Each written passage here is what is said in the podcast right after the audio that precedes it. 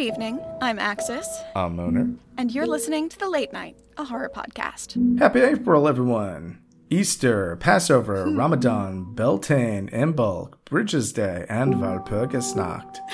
As with every April, tonight we wearily gaze up to the stars and begin this month with Paul W.S. Anderson's Event Horizon from 1997, starring Sam Neill, Laurence Fishburne, and Jason Isaacs. And we'll be following that with James Cameron's Aliens from 1986, starring Sigourney Weaver, Lance Henriksen, and Paul Reiser. We'll be right back after the tone. Stay tuned.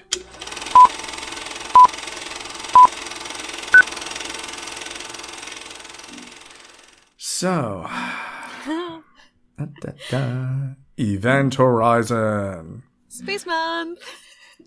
yeah, Event Horizon, Sam Neill double feature. A rescue crew on a spaceship called the Lewis and Clark are yanked off their vacations and sent on a secret mission to locate another spaceship that disappeared eh, about 20 years ago called the Event Horizon.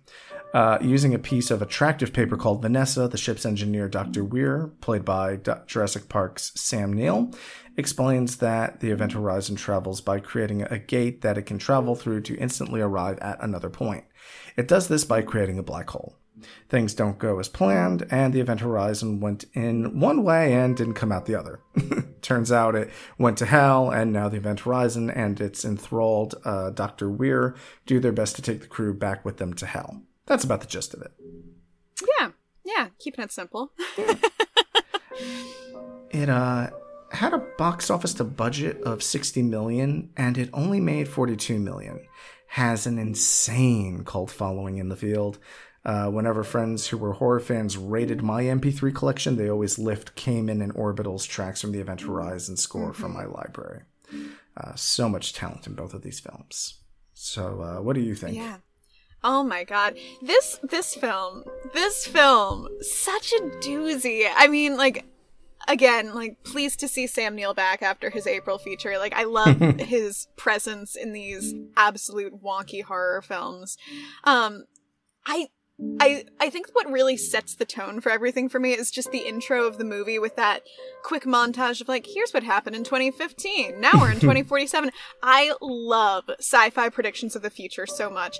I mean, they got it this far off back in 97 re the 2015 moon colony, which was very optimistic. It, it just harkens back to, you know, 2001 a space odyssey. Like the optimism that the past had for where we would be now is so sweet and so naive. Right. I'm gonna Yeah. be married with a dog and three kids. No, you're not. Yeah, I mean, we did just put a helicopter on Mars, and like that's pretty sick. But we're Yeah, still we- not working on mm-hmm. faster than light travel. Yeah, we're nowhere near the fucking red planet and Orcos of Mars. So No. upside downside, you know, kids. Yeah, yeah. But the whole thing was fun. Like, I like this kind of concept of a haunted house movie, but a haunted spaceship movie, and it it harkens back to some classics. I think I already mentioned this in the in the watch along, but.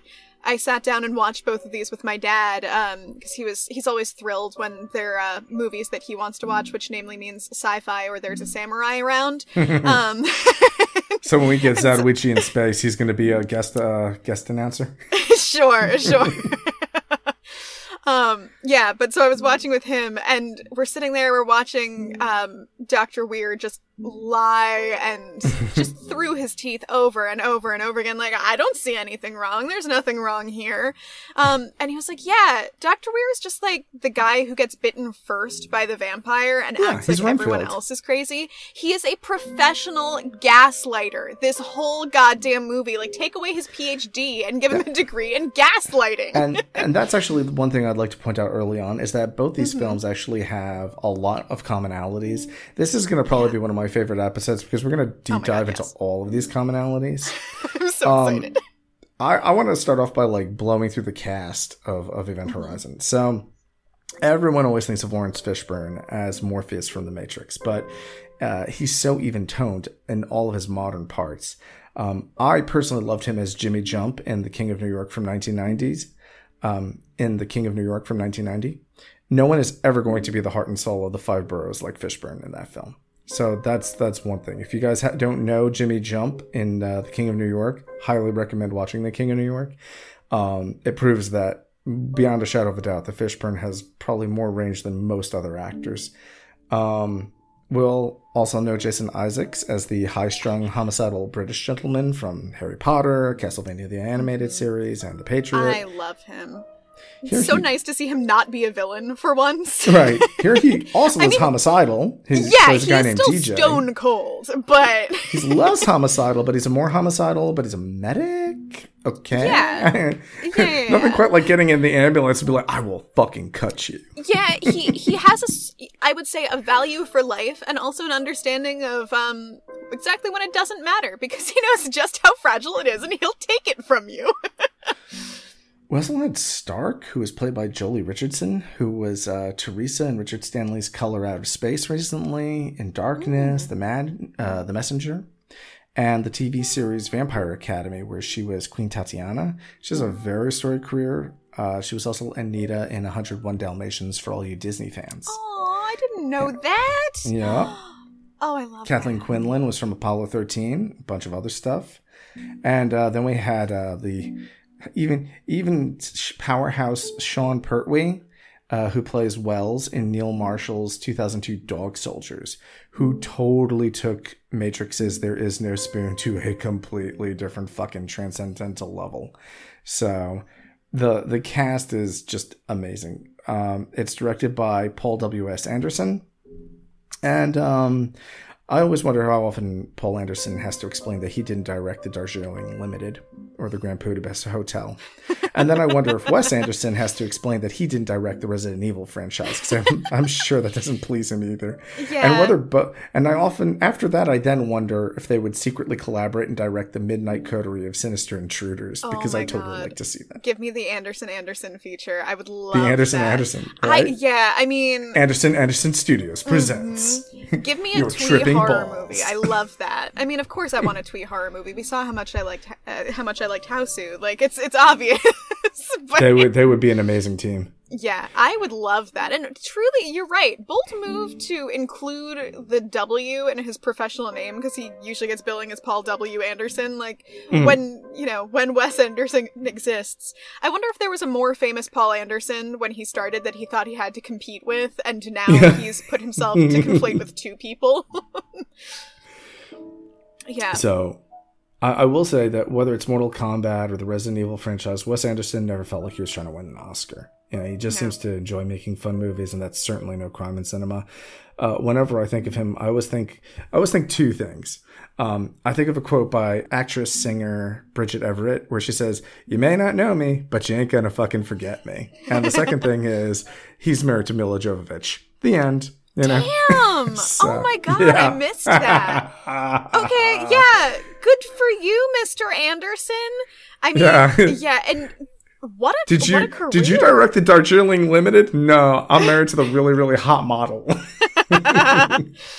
Yeah, power couple. Damn. Yeah, and th- Yeah. him getting into this movie was fascinating because, I mean, this was right on the heels of him directing Mortal Kombat, which is, you know, appropriate timing to talk about considering the 2021 reboot coming up. Mm-hmm. But I love the I love the idea, like just that he after that 95, the most popular thing on the block was Mortal Kombat, and he's flooded with offers. The things he turned down to to direct Event Horizon, he turned down the Mortal Kombat sequel, he turned down X Men, he turned down Good the move. X Files movie, and he turned down Alien Resurrection because he didn't want to get stuck doing what he called PG 13 movies and wanted something Yeah. grittier. So he dove Yeah. into Blood Orgy. and I mean, yeah, like any like we all look back at Lucio Fulci, who is the godfather of gore, and Mm-hmm. yeah, Anderson definitely seems to pay very competent homage to Fulci. Uh, you Yeah, can definitely yeah, see that there are parallels there. And it was his direction very much. I mean, because when he got the original script handed to him from Philip Eisner, um, it was way different. It was the ship Yeah. was being haunted by quote unquote tentacular aliens from a parallel dimension. Anderson you guys have axed played all Metroid. of that. Yeah, yeah, exactly. Anderson axed all of that because he didn't want to. Ma- he specifically didn't want to make a movie that was too similar to Alien, and rewrote it to be closer to the original pitch that he got. That concept of a haunted house story in space, and so he fleshed out using The Haunting and The Shining as inspiration for it, and really went full gore fest in a way that was not really represented in the pretty standard sci-fi story script that he received. Right. This is a guy who knew what he wanted and did it. Yeah. One thing that's worth noting about the film is the film's influence on other sci fi works and projects, right? The Dead Space video game franchise was definitely influenced by the unique set design. I'll talk about the other elements later. It wasn't Ron Cobb's sleek and sterile alien set, it was industrial. You know, you got a urine yellow, jello green, gunmetal gray, piss Christ, you know, Serrano's piss Christ looked like it'd be like right at home there. Um, it's a much grittier version of space than Cobb's alien interiors were. Um, now, of course, Ron Cobb, we'll go back to this later, but Ron Cobb did the interiors on Aliens, but aesthetically, the big name tying Aliens and Event Horizon together here is art director and set director Crispian Sallis. Crispian Sallis was nominated three times for an Academy Award for Best Art Director, and one of those times was for Aliens. He's comparable to the late Bruno Rubeo, who was also a decorating genius. Um, Sallis was the, the son of two veteran actors. Sallis's mother was Elaine Usher, who did a lot of TV in the 50s and 60s, and his father was actor Peter Sallis, who played a lot of notable horror works, but whom I like to remember as the voice of Wallace in Wallace and Gromit's Curse of the Were Rabbit. Cute. You're pulling out those heartfelt references today. I Oh, love yeah. it. I mean, now when we did the Your next, I would like to say right here, there's gonna be a lot of moments where Mona comes off his high horse. when we did the year next watch along back this past November, Axis and I were like, "Who the hell names their kid Crispian?" And now I'm like, "Oh." Yeah, sorry for peeking the, the mic with that cackle, but we are asshats. I, I, I once privately talked to two very prominent horror hostesses. I kind of I kind of pointed out that they mispronounced um, special effect artist Rob Bo- Bottin's name when they were covering the thing. They were saying Botten, Rob Botten, and I like was was such an asshole about it. And now seeing how much time and research goes into doing a horror podcast, Oh I have since dismounted from my high horse. I am I, I have to like- make a public apology about that. I would also like to make a Um, public apology to everyone whose name I've ever said wrong. Like, I the amount of googling I do to try to find interview clips where somebody will actually, for the love of God, please say their name out loud, just so I can Oh, yeah. hear somebody say it, is immense, and I still fuck up. yeah. And um I would like to note that there's also there's a Shout Factory documentary clip that we're going to put in the comments where Sallis is being interviewed, and it's hilarious because they had a definitive idea for the Lewis and Clark spaceship. You know, submarine meets helicopter becomes a baby anglerfish kaiju. Um, but the Event Horizon, um, well, Joseph Bennett, the production designer, uh, couldn't exactly articulate what the he wanted for the Event Horizon to look like. He communicated his desires by way of sound effect. I believe his exact gest- gesticulation to Peter was um, and so God bless Crispian Sallis. It's a fucking miracle that movies get made, let alone that they make money. So when talking about how we put together the Event Horizon, Sallis said it was Notre Dame meets the Cologne Cathedral, uh, which we here in Cologne call the Dome. So I can't really, I've, I've been to both cathedrals, but I could talk a little bit more about the Dome. Um, Event Horizon is a gothic space horror, so the Dome makes a lot of sense to me when I look back at Event Horizon now. Uh, a little aside about the Dome, it's a magnificent gothic cathedral, uh, constantly under repair. It's mired in history and ghost stories.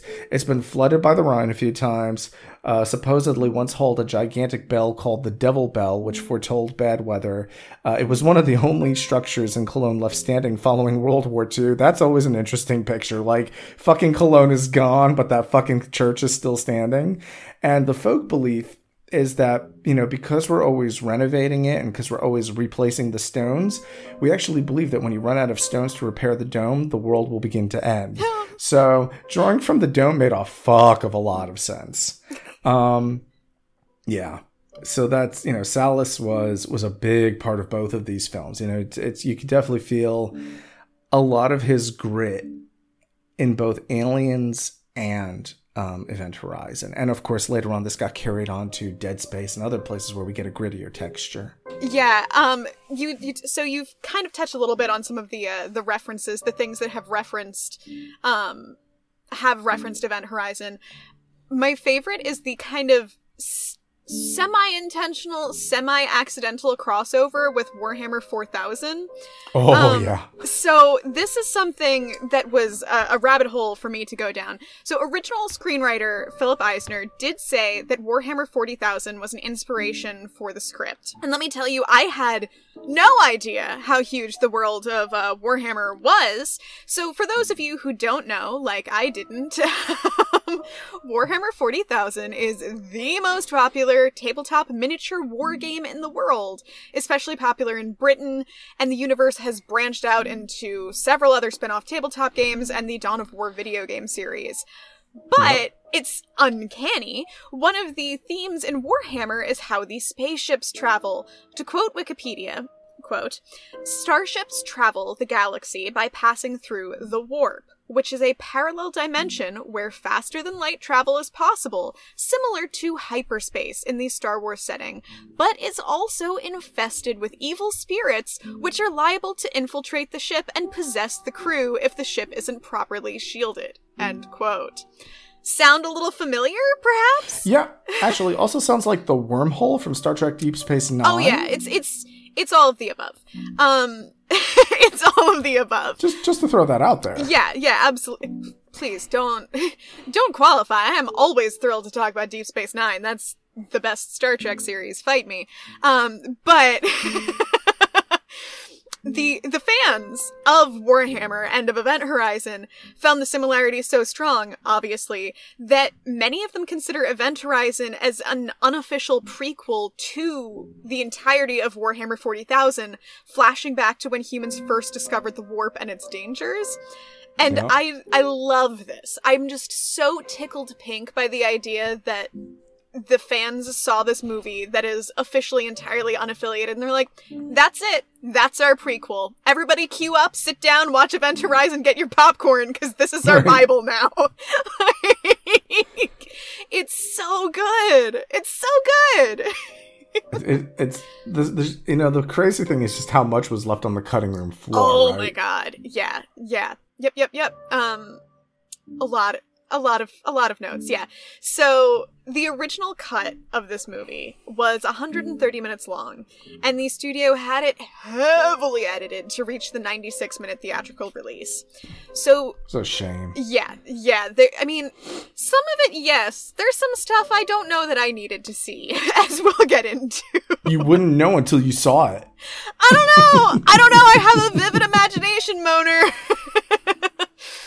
um, yeah. So this, the original long as hell cut came to be because rushed production and delays meant that they only had four weeks for editing, whereas the team would have usually had ten weeks to edit the first cut of a film of this size and scope.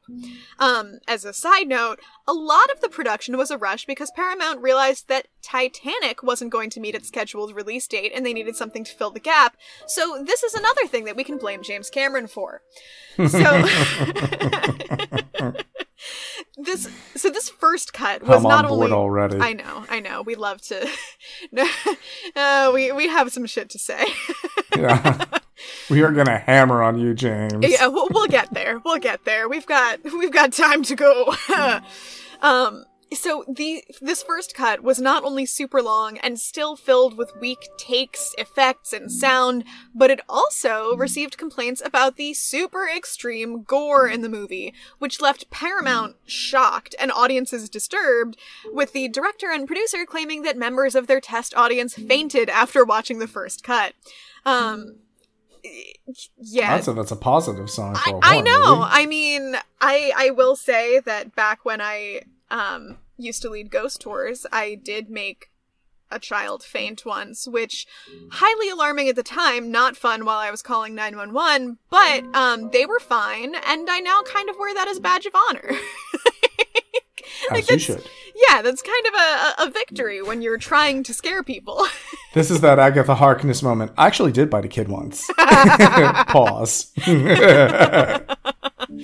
Yeah. Yep. That that feels on brand.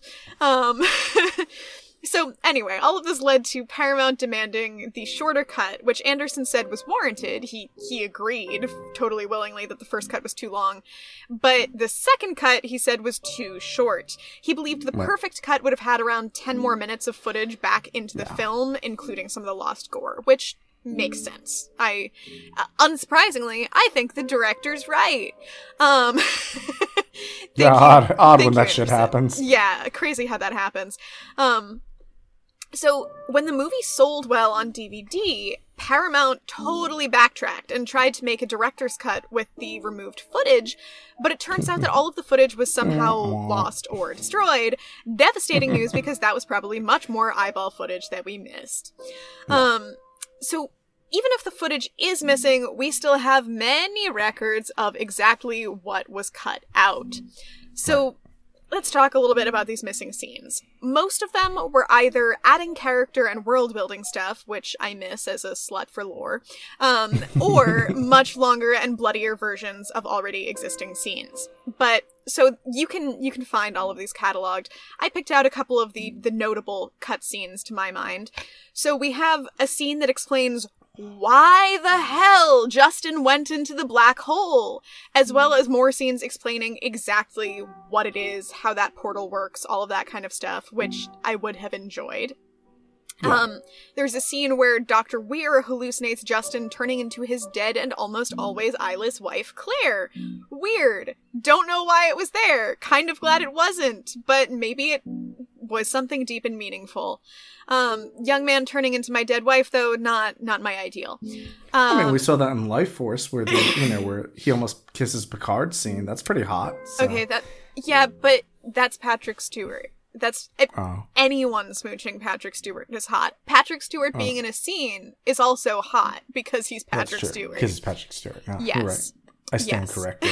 Actually, I sit corrected, but yes. yeah, we we both sit corrected and in awe of Patrick Stewart. Um, so there are also uh, two alternate unused endings. So one that's similar to the one we saw, uh, that's just without the jump scare of Stark hallucinating Weir when she wakes up from stasis, and instead she's just haunted by the screams of the Event Horizon crew. Similarly, you know, establishing her psychological trauma, but without the the last gory jump scare. The wildly different ending that we didn't get is Miller, uh, Lawrence Fishburne, basically stuck in the hell dimension and fighting the burned man from all of his hallucinations for all eternity. Surprise, surprise, that one didn't test well with screening audiences. It's almost like they wanted a hopeful ending. um, yeah, so we missed we missed all of that, and as I as I mentioned in the watch along, a lot more gore, a lot more gore. The blood orgy scene, full of a lot more violent sexual content, violent physical content, a lot more blood. We missed a, a lot of that. We missed longer cuts of um, Jason Isaacs cut open torso. Basically, if there's a spot that you saw blood here, there's more footage of it that we missed. Right. So, for anyone devastated by that lost footage, some of it may still be out there.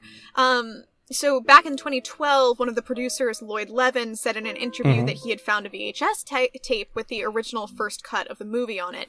But there are conflicting updates on that. So, Right. according to Wikipedia, um, director Anderson said that in 2017, no one, including Levin, had watched the tape yet, and that Levin had moved to Spain, but that Anderson himself was excited to watch it at some point.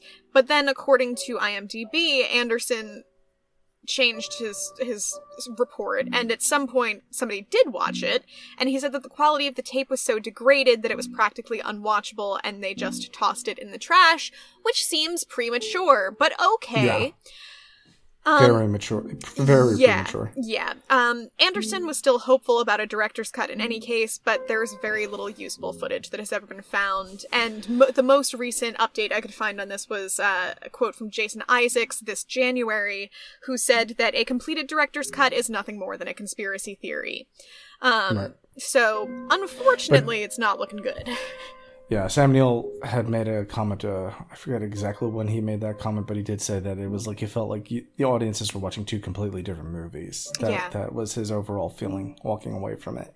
So he definitely even seemed to have a bit of regret about the fact that some of that footage was lost. You know. Yeah. So when one of the actors even feels like, wow, or you know, actually it's more than one of the actors, but when the actors really feel like, eh, you know, it feels like you guys are missing out on something, that really says something because usually they don't get too emotionally invested in the project. Yeah, and I mean, there's a lot of content there. Like, don't get me wrong. If you look up that that Jason Isaacs interview, like he he talks about some of the other scenes, the stuff that he feels like people missed out on, and it's not that he didn't want more content to be released. He just doesn't think it's there to find. Right. Um, Precisely. so yeah, it there is living in the director's mind somewhere a radically different cut of this movie. Um, and as much as you know, I might not need it. It's a shame that we don't have the option because there's a lot of a lot of material that that we lost, which would have been but good. thankfully, Yeah. one of those things that we did not lose is the soundtrack. yes, yeah, yeah, yeah. like Please talk about Ravenous, the soundtrack was definitely a milestone. It was a fresh blend of techno and score. And I would like to note that that's six years before Don Davis and Juno Reactor collaborated on the Matrix Reloaded soundtrack. It's definitely the beginning of a new era, which was mixing dance music to enhance the adrenaline of a scene. Um, as to the reboot of this franchise, when it comes to the score, times have changed, uh, with the majority of horror films having relied on music and the fan base expanding as much as it has. Artists like Orbital, KMFDM, the Warp Brothers, Charlie Clouser, and Juno Reactor in the 90s and early 2000s really paved the way for much of the dark electronic music in horror films. And I hope that the new Event Horizon, which we'll talk about later, uh, will seriously consider, um, you know, that they'll consider everything that's been done with electronics and symphony uh, when when putting together their reboot. You know, thanks to Blade, you know, thanks to Event Horizon, Blade, Underworld, and Saw, we actually have DJs that specialize in darker sounding music. Um, you know, and I hope it, you know Adam Wingard and his people look at artists like Mars Capone, T- Safu, or dubstep artist DJ Figure. Not in my eyes, but in my ears, the attention paid to sound and making that lineup with the new franchise is going to be a critical element on whether the new version really flows or falls flat. Yeah, absolutely. I mean, it's such a good score. It feels like one of the things that I appreciated is it was never dominating, but it was really mm-hmm. omnipresent and effective and atmospheric. Like, it's the kind of thing where if you go back and you listen to the tracks in isolation, they're spectacular, but when you watch the movie, there was never a point where I was like, distracted from what was going on by the music. It was just Right. such an organic part of the movie itself, which was really nicely done. And that's definitely become more and more and more common. Like Quentin Tarantino brought that to another level when, you know, just with everything he's done. Pulp Fiction, Jackie Brown, Kill Bill, no matter what Quentin Tarantino movie you're watching, it, the soundtrack is always Frankenstein from a bunch of different stuff. Yeah. It's never really an original score per se. Um, the the thing that we're seeing here is that when we're looking at this next step in music for horror, um, we've other we've seen other artists take the steps, take these steps of combining symphonic with electronic, you know, afterwards. I mean, yeah, people are gonna say like, yeah, we did that with The Shining, we did that with Wendy Carlos. That's true, but we never really got to a point until the early 2000s where we started to mix the symphonic with the electronic in a more I don't know. I would say like not like a, it, sort of it borders somewhere between lounge and and dance beats. It, it- sometimes it feels like club music, like rave music.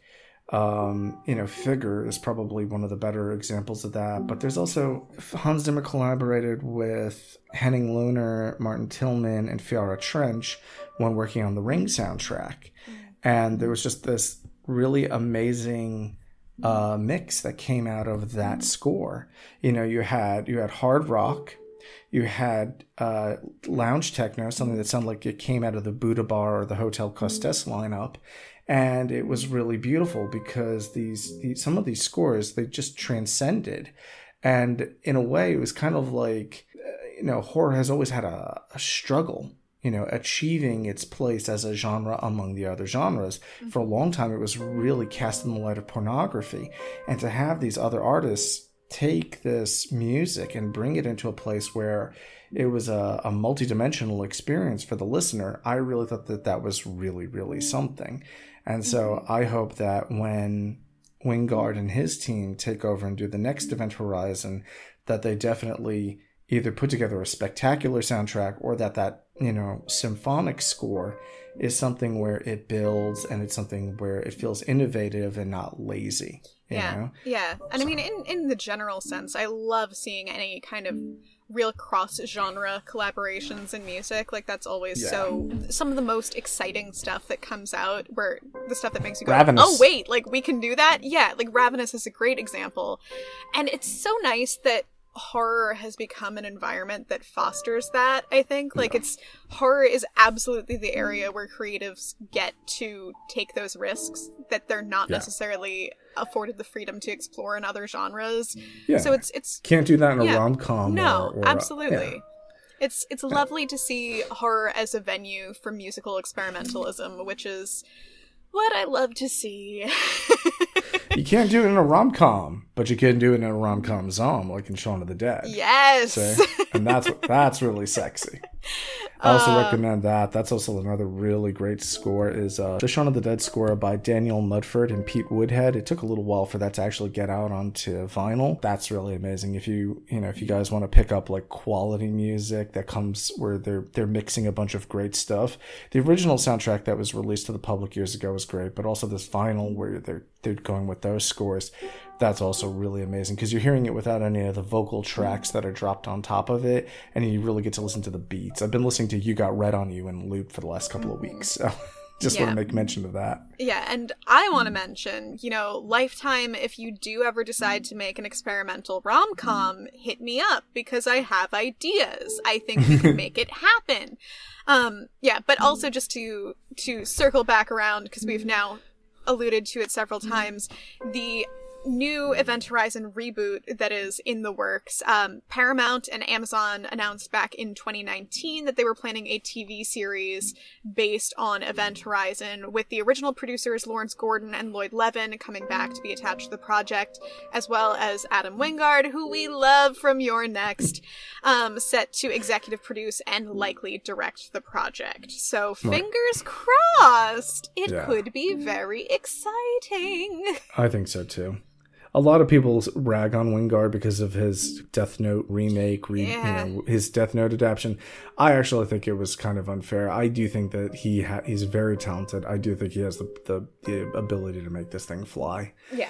I I also think that I think it's going to be very er, very interesting to see what they come up with because mm, watching, you know, the first time I heard about the reboot, my concern was like, well, how do you how do you stretch that out? But when you're looking at the relationship between Claire and Dr. Weir and how mm-hmm. that could be strained, as well as the origins of the technology for yes. the ship.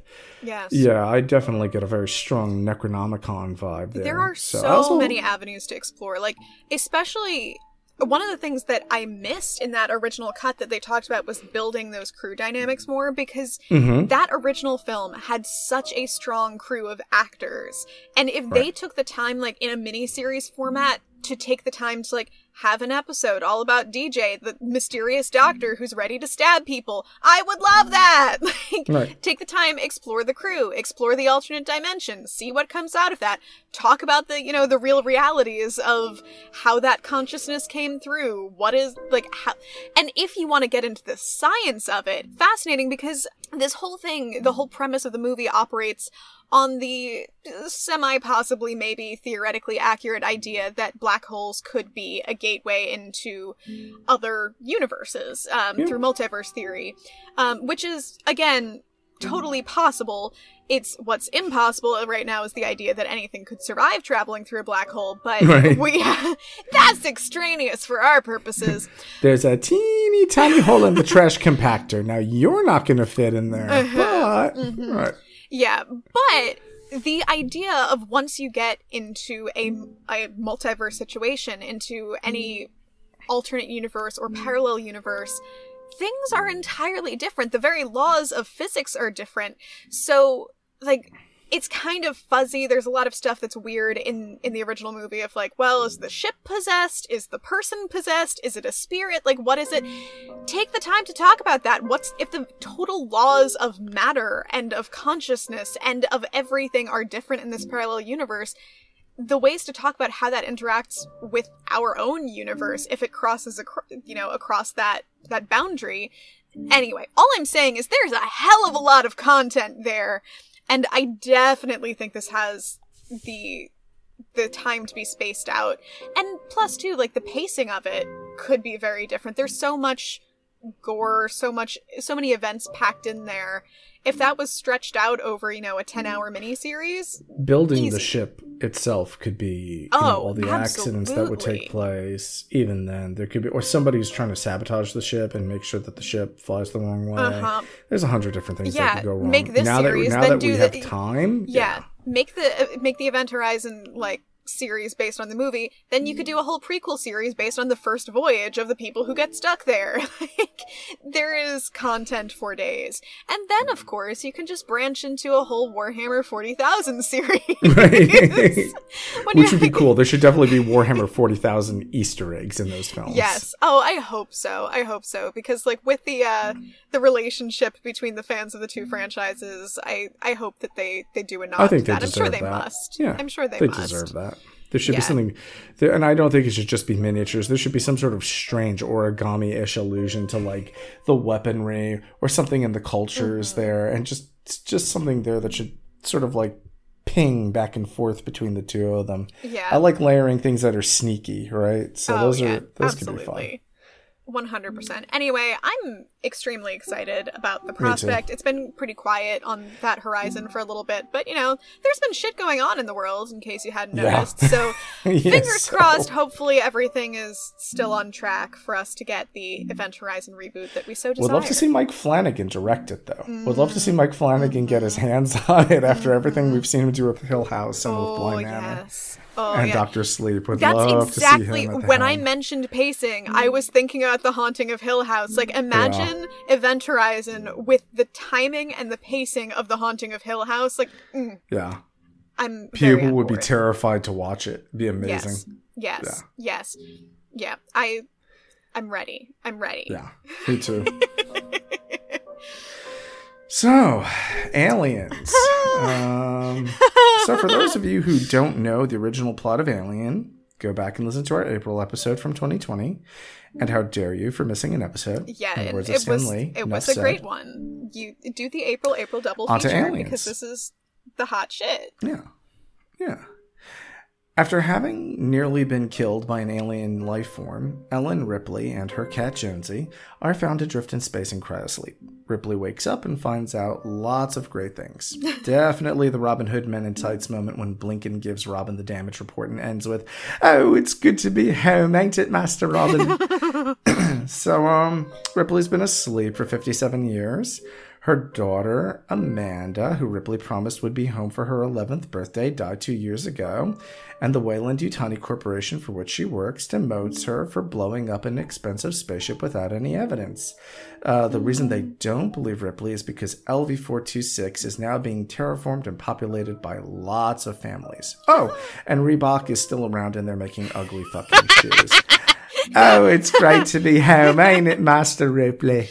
Oh So- god. Yeah, yeah. Hell is here. I mean, there's there's so much to talk about. The first person I think about, you know, this is such a two-edged, you know, sword is um, Carter J. Burke, played by comedian Paul Reiser, the film's human antagonist. Uh, as an author, one of my own characters, Dan the Man Haran from the Great American Nightmare, was inspired by Riz- Reiser's uh, charisma and sliminess. On a personal note, there are few characters in the horror mythos I despise more than Carter J. Burke. If he was tied in front of me, I would have Negan's baseball bat and I would just grit the same way. Lucille, give me strength to Uh-huh. Yeah, not I- finish too quickly. I absolutely was sitting here gritting my teeth thinking about crawling through the screen and committing an act of violence. right. It's like I just can't decide which one first. Do I have the Hulk like slam him over and over again into the wall, or just bounce his head against the wall a few times? It's so hard to decide. Mm-hmm. Um, let's see. So, um, let's start start with the the peripheral stuff. Disney recently acquired the rights to the Alien and Predator franchise, so they're Disney princesses now. The Queen's kind of pissed because she didn't get an upgrade and was kind of offended to tell anyone that she was a queen because you know she didn't need anyone telling her a queen. Uh, she's her own queen. No one tells her she's the queen. Uh, but seriously, Dark Horse Comics had to stop printing their Alien series and the Predator series. And one thing that's worth mentioning is that there is an Alien graphic novel that was based on the original script by O'Bannon before changes were made, and that is definitely worth a look. Oh, that's super interesting. I did not know. Um, back to LV426, but now it's got a new name, Acheron. What does that mean? It's one of the rivers of Woe in the ancient Greek underworld. Bodes super well. Yeah, it's really great. It's like, how do you pick your names for your fucking spaceships? Yeah, just like, yeah, I wanted it to be like, you know, 10, 10 car pileup is, is what its name Uh-huh. is.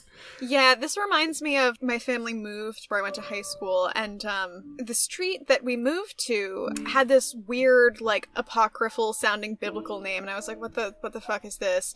Um, and it was because the other family living there were Jehovah's Witnesses, and Ah. um, they had they since they were the first family to move in, they had gotten to pick the the name of the street, and we're like, "Great!"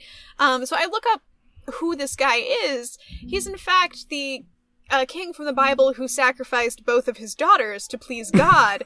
And we're about to move into this house, and I look at myself and I look at my little sister, and I'm like, hmm, good.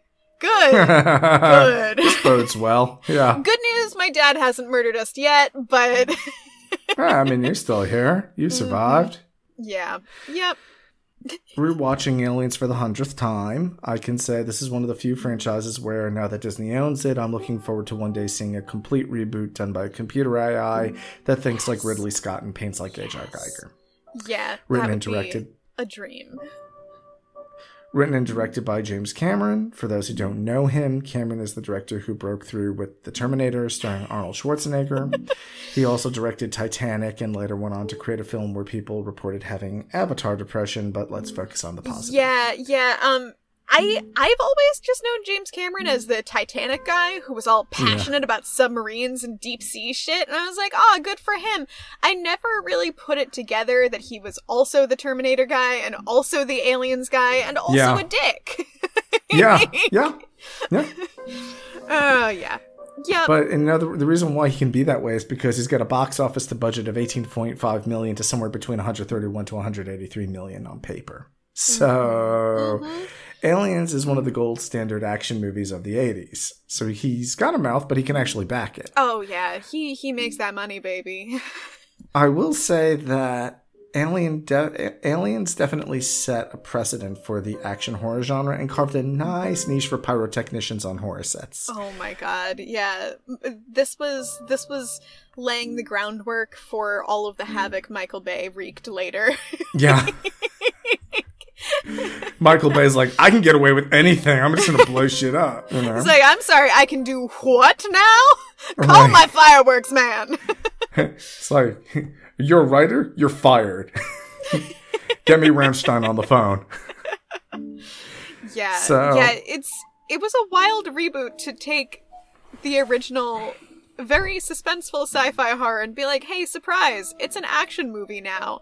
Like it's funny that you talk about wanting like the idea of a reboot because this sequel felt much more like a reboot of the franchise Yeah. than a sequel to me because Without it was question. just such a radical tone shift to make it Mhm. a zany, And punchy which is something action movie. every horror fan, every every single horror fan complains about that. Yeah. Anybody who is a hardcore fan of Alien Mm-hmm. usually goes, "I don't hate aliens, but it's just Right. a completely different type of movie." Yes. like there yeah, are no, it's commonalities. a, it's a different right? entity. Right. Ron Cobb, set designer on the sp- uh, ship interiors from Alien 1, designed Hadley's Hope, which was all one piece, uh, once again, all one piece of Pinewood Studios, you know. So imagine what that labyrinth must be like if you, if you kind of just God. stick the two together. Um, Cameron's vision brought the Terminator aesthetics, but instead of the Austrian death machine, we get a team of dipshits who trained via Medal of Honor style, like the Sovereigns from Guardians of the Galaxy 2. And had they fought that way, the body count on this would have been considerably lower.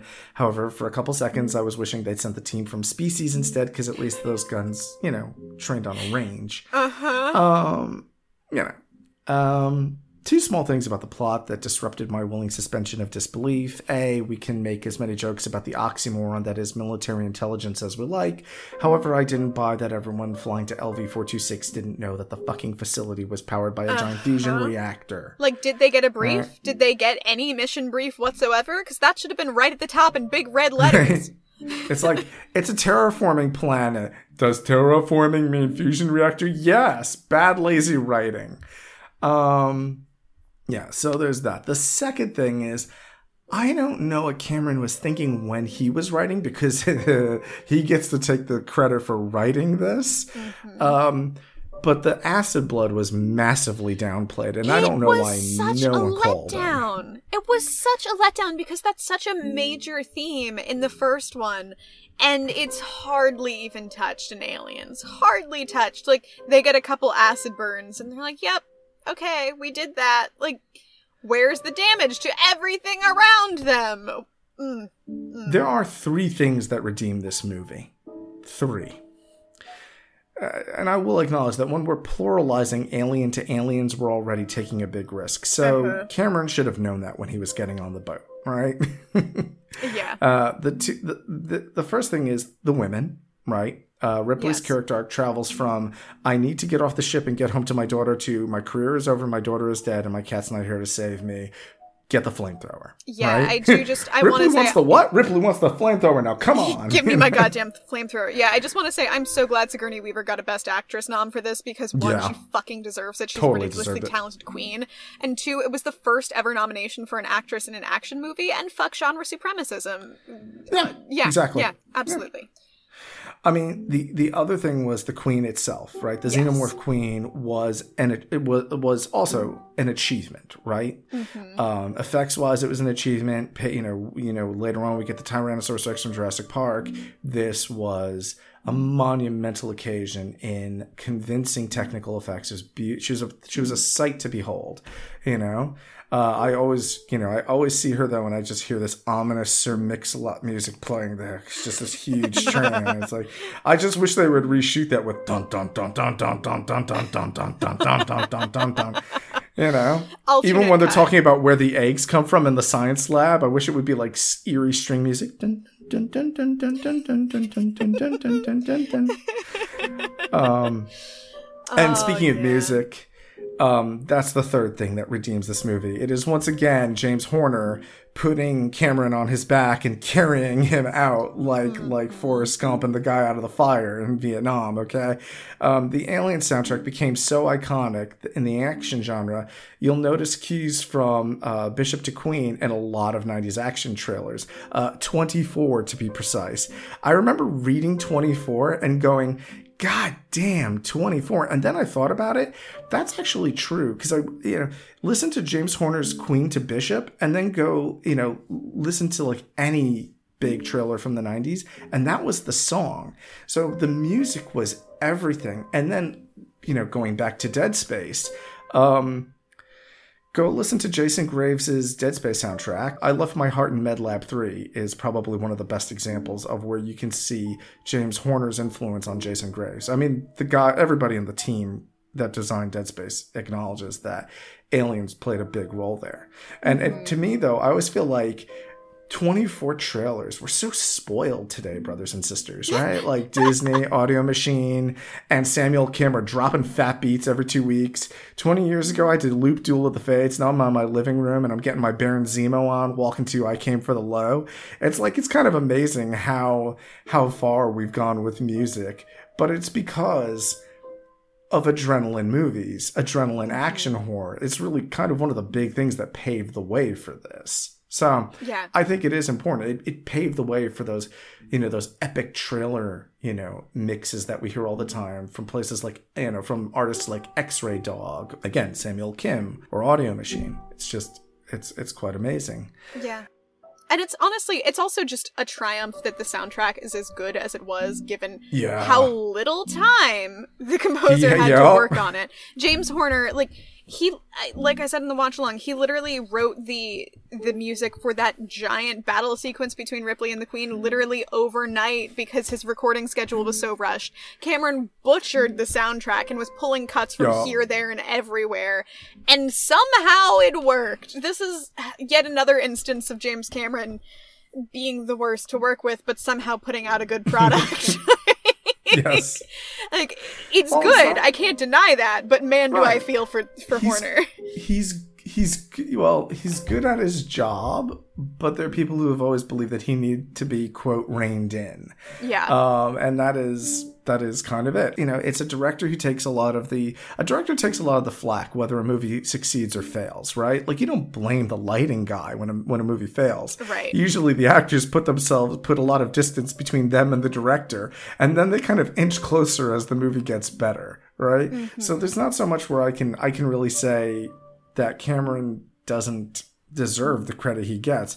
I can only imagine that he probably got burned earlier in life and that that Oh, yeah. probably made him a little bit a little bit rough around the edges to work for with. sure. I mean, he he was not like coming from a glamorous background. Like this is Right, exactly. the thing that I couldn't believe that he's the fact that he signed on to this was a miracle because Yeah. he almost didn't get the gig and mm. only did because he gained legitimacy after Terminator was a success. Like that was his first big major success.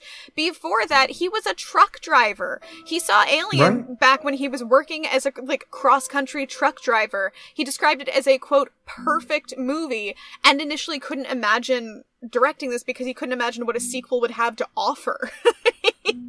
so going from a truck driver seeing Alien being like, "Ah yes, this is the perfect movie," to then coming full circle doing Terminator, directing Aliens and being like, "Surprise, it's an action movie now." is Right. oh, just a wild turn of events. One of the weirdest things I've always wanted I've always wondered about with Cameron is the one aesthetic choice is the mention of the word xenomorph during the military briefing. mm-hmm. I mean, that's one weird aesthetic choice. You know what's a bigger fucking weird aesthetic choice? Casting a white woman to play a Latina Marine. oh, oh, you guys thought we weren't going to talk about that? We're fucking talking about that. Oh my god. Yeah. Yeah. Let's let's talk about it for a, a hot second cuz um this was a fun one where, you know, Cameron really went through and made sure that every every marine had a backstory for their character Right. and they knew who they were like this is how we knew like Hudson was trained on VIs like this and that like all this stuff except uh Vasquez and Drake um blonde eyebrow squinty man who was friend with with Vasquez they grew up together in a Hispanic slum and were both drafted into the Colonial Marines from juvie. Weird choices were made given that both of the actors are very white. Is anyone surprised? Like, no, unfortunately, not really. Right. But, but like, Vasquez is the real crime here because, like, they did Yeah. everything short of physically change her skin color. Like, they had her change her haircut. They had. They gave her brown contacts. They painted freckles on her skin and, like, gave her a different accent. Like, they did everything they could to pass her off as Latina rather than actually just hire a Latina actress. And and for those of us who are listening and you're like, well, what's the big deal? I would just like to address why, in case you're not, in case it's not apparent as to why that's a big deal. Skin color isn't really a costume, in case you didn't mm-hmm. know. The other thing is also, I come from a multiracial family. I've met people in, not in my family, but I've met friends of my family and friends in the horror field where they have altered their skin color to fit into a certain group and that is horrible. There's no, and I'm not going to shy away from that. It is horrible. It's incorrigible. It's just, it's terrible that we live in a world where you have to do that. Um, whitewashing your skin or having to darken your skin is ridiculous in any field. It's completely crazy and Yeah. ludicrous. And um, it's just, when we look at this, uh, it's, I'm sure that you know, I, I really hope, I'm not sure, I really hope that James Cameron would not do this all over again. I really God, hope I that he hope would so. sit there and go, oh, yeah, this was Yeah. a stupid fucking and mistake. the I other shouldn't thing have about done it, this. it's so unnecessary. It's so Right. unnecessary because there is no specific reason that Vasquez had to be to Latina. be Latina. There is nothing in the script that mm-hmm. indicates that she is Latina. The only Right. thing that it's just the implied backstory and the choices then made in costuming and makeup and styling to carry that out. Mm-hmm. Nothing would have changed if they just let her show up and look like a hmm. white woman. Not a single thing would have changed about the character and it would have gone just fine. Alternately, it's the lengths to which they Yeah, went that alternately- that make it crazy. yeah, if you had decided that it was important to have a Latina character, cast a Latina woman because the idea of like it's the lengths that people will go to not actually allow minorities minorities to represent themselves in film is ridiculous. Insane. But then also like it's the other part of it too is that it's just a lazy stereotype of like hmm talking about femininity and the women who were allowed to be tough and allowed to be butch and the idea that it needs to be a latina woman in order to do this has its own set of stereotypes that's involved in that like basically it's a whole fucked up mess and Yep. it shouldn't have been done it shouldn't have like and again this is no no shade to jenette goldstein she was a great Right. actress and i'm sure she had very little say in what happened here Exactly. but hire Latina actresses to play Latina roles. That's it. That's it. Right. Yeah, pretty simple.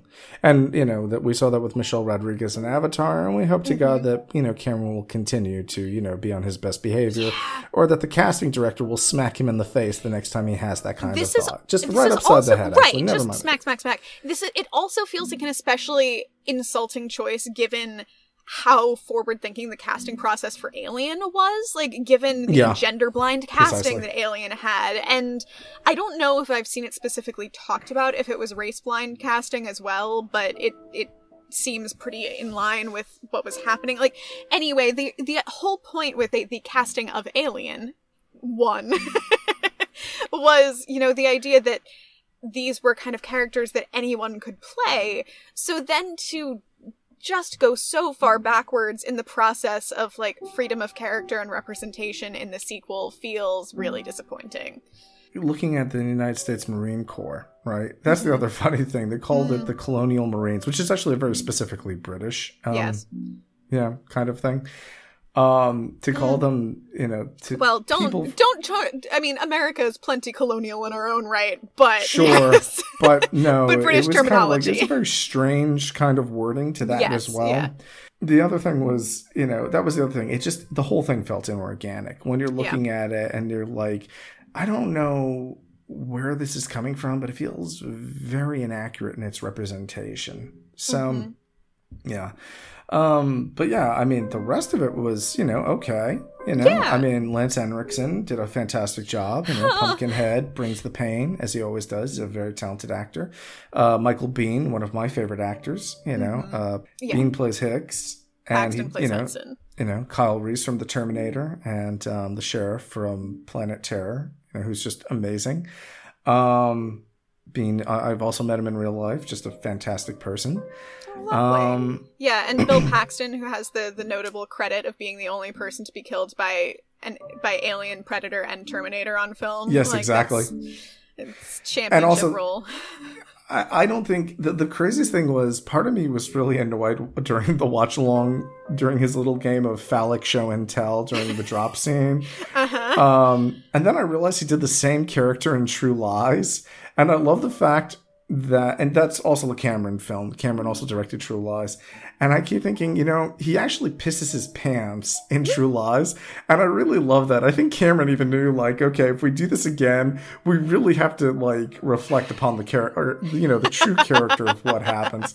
And I wonder if Paxton thought of that or if Cameron thought of that. Because, you know. Yeah, It Paxton kind of also does- Mm. reminds me a bit of Stuntman Mike with his cowardly lion act once he gets shot, right? Mm-hmm. Absolutely, Because that's I why that's why Russell that. took the part. Yeah, it's and it's funny that he just like he plays such an absolute asshat. Like Yeah. because he's just he sounds like such a sweetheart. Like I still love the story of like him being best friends with Carrie Henn, who played Newt. Like they right. hung out all the time on set, and he kept apologizing nonstop for swearing in front of her in every scene. he was like, right. "I'm sorry, I'm sorry, I'm so sorry, I'm sorry." yeah, late Bill Paxton was a very sweet man. Yeah, it was. Yeah, he was. He loved the fans. The fans loved him. He was a great guy. He will be missed. Sure, sure. Speaking of not sweet, I do just there's one paragraph um, I wanted to read from Wikipedia's section on the filming of this movie. Um, okay. Yeah, it's just a quick little snippet that stuck with me. Uh, the paragraph begins: "Filming was tumultuous. Cameron, an American, was unfamiliar with British film industry tradi- traditions such as tea breaks, which interrupted production for up to an hour each weekday. He was frustrated at losing hours of filming every week." End oh, quote. Oh, now, don't get me wrong, there were so many other problems with uh, between cultural differences and what sounds yeah. like Cameron being let's be generous, Cameron. inflexible and abrasive. But I really prefer to focus on the chaos caused by tea breaks. Like I, I think that's that's a great way to think about it. Just like I love the idea of the entire crew being bitter, being like, this American bastard is not giving us our 15 for tea, and I don't understand. right. Listen, you guys kick the tea into the harbor. We're kicking your shit in the can and we're taking our tea, okay? yeah. yeah, this is a funny one where I'm just like, I, I've seen this come up a couple times where I'm like, why do they keep sending Americans to film movies in England? There's also an interesting parallel to be observed. Whereas Alien 1 set a group of unprepared people against a single creature and horror ensued, Alien sets a group of people who are supposedly forewarned and prepared of what's coming, send people who are supposed to be trained, and they still fail miserably. And I just yeah. want to say that the problem with it isn't the number of aliens or even um it, it's just that if you if you keep approaching this like an action film, there was no way you were going to be able to hold that disturbing creepiness. No. And it just it needed it you know, that you can't tell me that creepiness isn't possible in a horror movie where there's a number of of antagonists because zombie movies because sure. you know yeah i mean there's I mean, any there number no of way. horde movies that is terrifying it's it's right. possible right so it's not that it's impossible. It's just that there were certain the plot hole. You know, the plot holes made it harder to believe and buy into. It's a great no. You know, I con- I still consider it one of the greatest no brainers that you can watch. You know, mm-hmm. pound for pound, it's one of those movies you switch it on, you switch your brain off, you watch it. Yeah. You know, you oh relive, yeah, it's it's great mindless great... movie. I mean, I think yeah. just to to pause for a second, like I feel like part of the the reason that the impact of the aliens hit a little mm. lower in this one is in the original it's mm. about you know the crew mm. doing their best against a super powerful predator that's it, like it's unstoppable its power is unmatched it's all about that sheer like disparity between them. In the second because everybody's so well armed and stuff it feels like luck of the draw. Like it feels like there's no real skill element that decides who lives and who dies for the most part, except Ripley. Precisely. It's just like a roulette yeah. wheel of like, well, who dies this time? Like it takes away a lot of that tension. It also feels like a fight choreographer would have been yeah. more appropriate because when we're looking at Alien versus Predator specifically, there if you look at the comic books they're terrifying. they're, the, hmm. the, comic for Dark Horse did such an amazing job with Alien versus Predator. Mm-hmm. You are reading it the whole way, and you're like, "This is the most dystopian thing I have ever read. It's fantastic." Um, but when you're looking at it through Cameron's lens, the problem is that it's not that Cameron isn't talented. It's just that he really didn't do his execution properly. The the movements of the aliens. You know, there was a lot of time just to get one alien to move properly, to start sticking guys into suits and moving them super quick. And there's just, you know, it's like shooting a Kubrick film super fast. It's just, it's not the same animal at the same yeah. day, at the end of yeah. the day. It's not that you cannot, ha- it is not that you cannot have that pacing. That is not impossible. It is not that you cannot have an insurmountable force. That is also, you know, they were against an insurmountable force that was not the problem. The problem was the execution. The problem was that the aliens died too easily. They blew mm-hmm. up too quickly, right? And all even Yeah. even the people who were dying. Um, in the comic books, they have people come back to life and have chestburster after chestburster come out, out of them. And that, to me, was a way more of a fuck you, oh my god moment.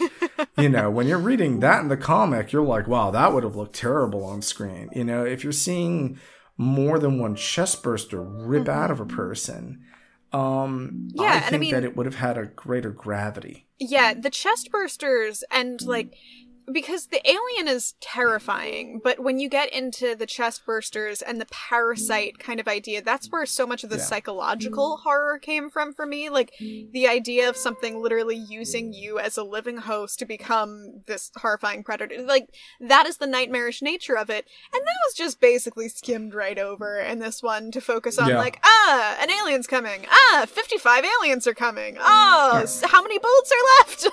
Like, Right. it it took away the parts that made you go like, "Oh my god, it's under my skin."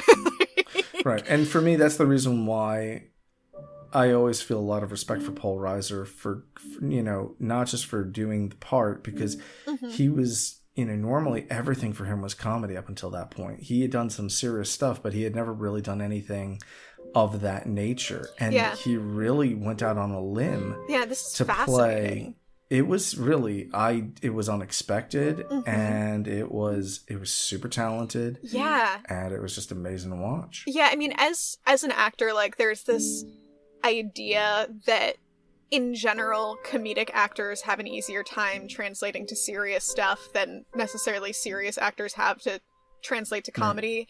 Um and like I totally get that. Comedy I think adds a lot of versatility, adds a lot of timing. Love that. That's all fine. But to go from doing comedy right into being the most detestable character in the entire movie Basically, That is Queen Cersei from Game of bold. Thrones.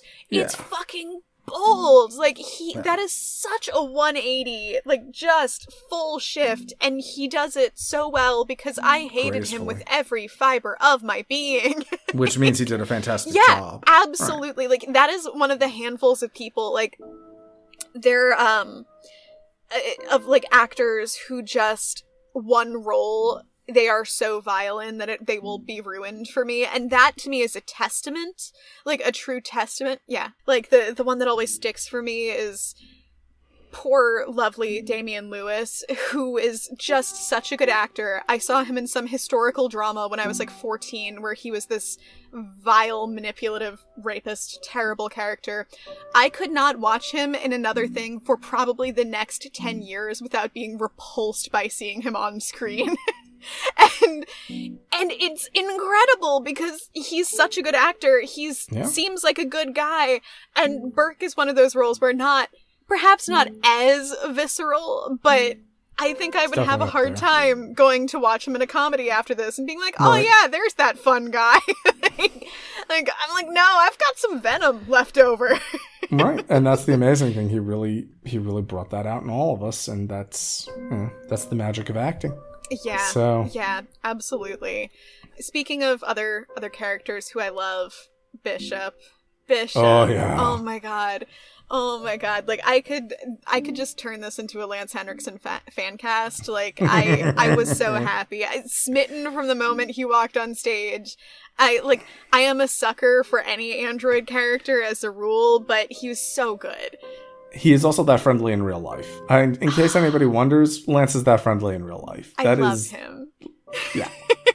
Either that, or he's very good at pretending to be the android twenty four seven. But Yeah. eh, he's also so delightful like absolute perfect character i loved him beginning to end um also like so the, thinking about his character and specifically his android design led me down Mhm. a little rabbit hole um I'm, I'm not doing a full deep dive on this because I'm of course saving that for something much more important. Um, much more important, much more emotionally devastating for me personally. But I do just want to talk about Best Boy Bishop for a minute, um, and specifically the significance of his appearance. So, I mean, obviously, Bishop is an android. We know this. Ripley freaked out about this. He had to get a whole redemption arc because of her personal bias, yada, yada, yada. One of the things that was worming around in my brain pretty much as soon as he came on screen was the question of why they would design a robot who was visually flawed. Now, this is no shade to Lance Henriksen. I am not saying he is an unattractive man. What I am saying is, if you could design the perfect pseudo human, why would you give it wrinkles, eye bags, and a receding hairline? So it's a much more complicated question than you might think, and there are a lot of factors that come into play. But of course, as with many robot cases, the most fundamental factor is fear. So humans are pretty much inherently afraid of robots. It's it's a common trope. We know this. Psychology knows this. But even more so, we are afraid of robots that look like us. So the first thing to mention is Uncanny Valley. The Uncanny Valley, it's a pretty well documented concept now. The idea that bet- somewhere between cartoonish faces and human faces, there is a certain approximation of humanness that doesn't quite get there, which disturbs the absolute shit out of us. Terrifying. Mm-hmm. Basically, almost nobody is scared of a Barbie doll, but some baby dolls get freaky, and once things get robotic, once they start moving and trying to act like humans, most of us want to hit the off switch and maybe light it on fire. So, yeah. I heard Whitney Cummings saying that it was an in you know Whitney Cummings, the comedian Whitney Cummings, was making a comment that because she had her own uh, robot double made of her, um, which is we'll, we'll post the link to it. It's really funny. Um, where she's talking, she said that our uncanny valley is actually a, an internal defense mechanism telling us not to mate with said thing. And that's the reason why we have the base repulsion because it doesn't look quite right. So it's like, don't fuck that thing, I believe was quite, was her quote. and it's like, yeah, you're not supposed to fuck that. And it's like, ah, you're not going to tell me what to fuck, okay? Well, we'll and yet we there. still we still draw pictures of predator with boobs and you know and all sorts of you know hentai Yeah. galore Yeah, But, uh, yeah. it's not looking quite right has not stopped a lot of people of wanting to fuck anime characters. precisely Yeah, and so because of this, like some people say that we should just scrap the idea of trying to make robots look human altogether and stick to less visually threatening models.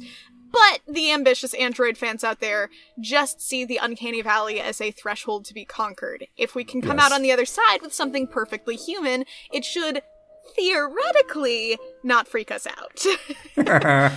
now, as we know, humans are flawed. A face that is too perfect reads as unreal, which is why many artists have to be taught the importance of facial flaws if they're trying to achieve realism. Like, artists have to be taught to put in imperfections in a face so that it doesn't look fake. Um, sidebar, as you kind of brought up, this is also why so many sex dolls are really fucking creepy. They're right in the uncanny valley niche of almost human and also way too perfect because most Yep. designers went ahead and say, yeah, just slap a perfectly symmetrical face on her and start worrying about the holes.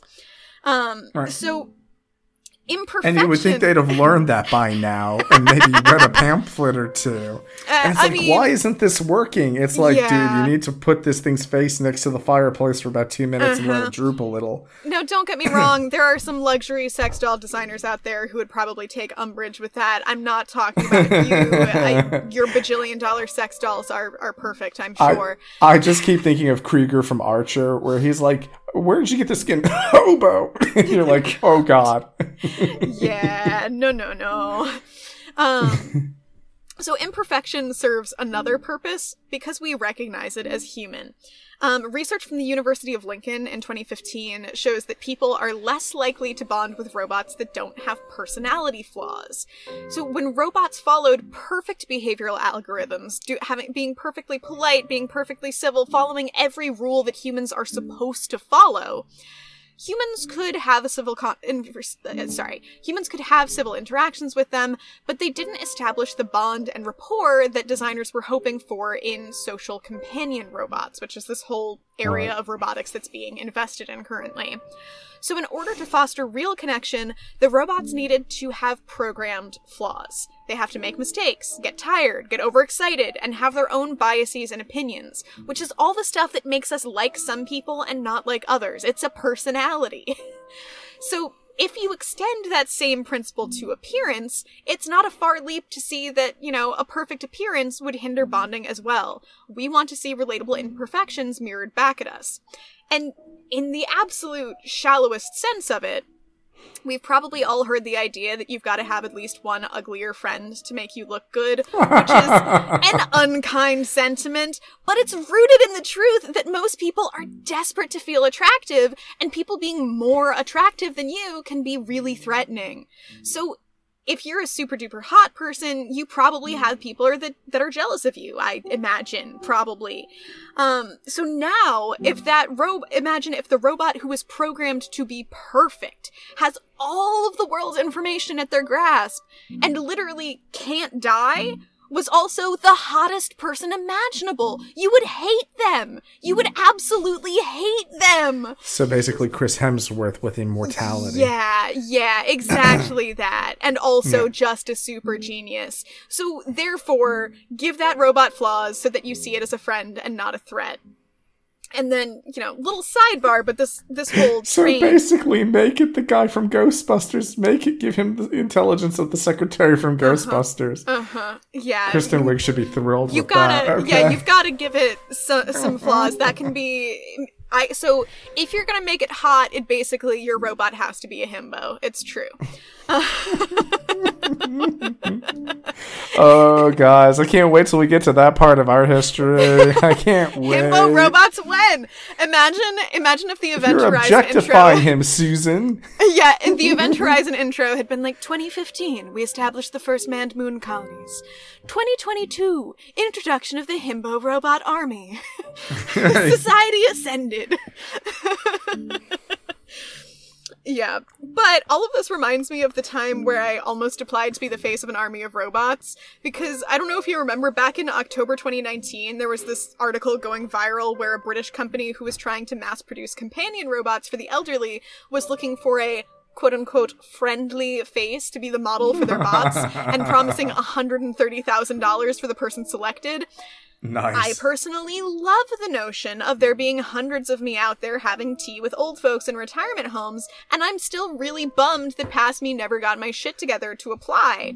So basically, if you are trying to build a ro- robot army and have a bunch of money to throw my way for face rights, hit me up. I'd I'd love the opportunity. yeah, seriously. It's a good idea. yeah, yeah.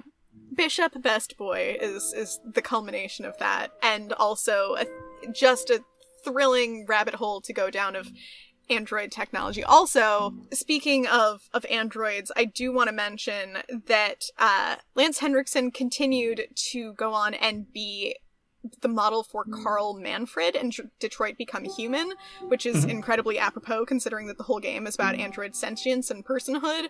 And while we're on the topic of video games, how fucking appropriate that I made Mass Effect mm. references in both watch-alongs because A, the Mass Effect trilogy remaster comes out next month and it is my every waking thought, especially after the movies we watched this month giving me big Mass Effect nostalgia. And B, again, Lance Henriksen, who played Bishop, um, played Admiral Hackett in Mass Effect. It all comes full circle. And we, we truly, I, I cheer for any actor who crosses over and You're missing something. Yes, which? What? Blade Runner 2077 because Blade Runner's world is supposed to be living in the same world as uh, Ridley Scott's Alien. Mm, oh yeah, I don't, I don't know shit about Blade Runner, but that Yeah, they share totally a common universe, and that's the other thing that's fascinating about it. Because if we look at Cyberpunk 2077, it's all one big circle. It's Yeah. a gigantic circle. They're all Yeah. one big commentary on.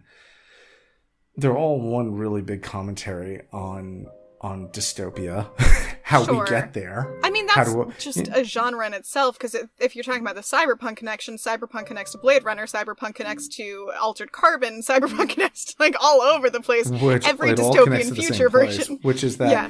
we treat we treat each other terribly is actually the punchline of Mm-hmm. all these movies. the The punchline is we really need to work on our interpersonal skills before we start building copies of ourselves because if they're as shitty as we are, we're doomed.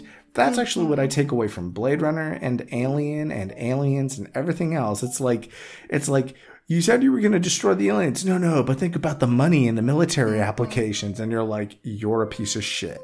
All right? Yeah, it's almost like science fiction has known that capitalism is a great threat to the future for, a long time. years. yes, and it has. Yes, Mm-hmm. yeah.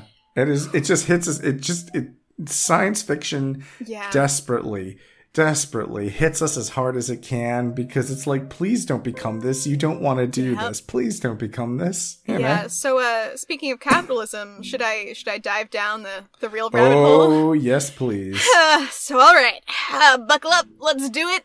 Let's talk about the fucking shoes.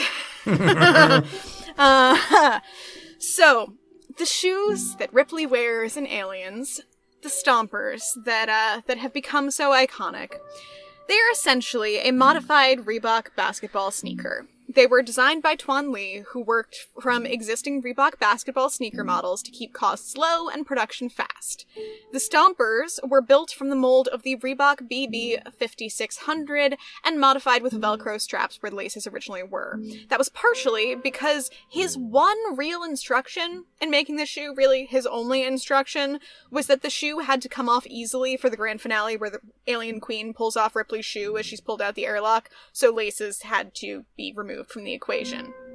So these shoes were pretty instantly iconic. But this was a new thing. This was before Back to the Future 2 um, created this demand for movie sneakers, and these stompers, the the alien stompers, actually wouldn't be released to the public until 2016. All right. So let's flash mm-hmm. forward to the 2016 Stomper release.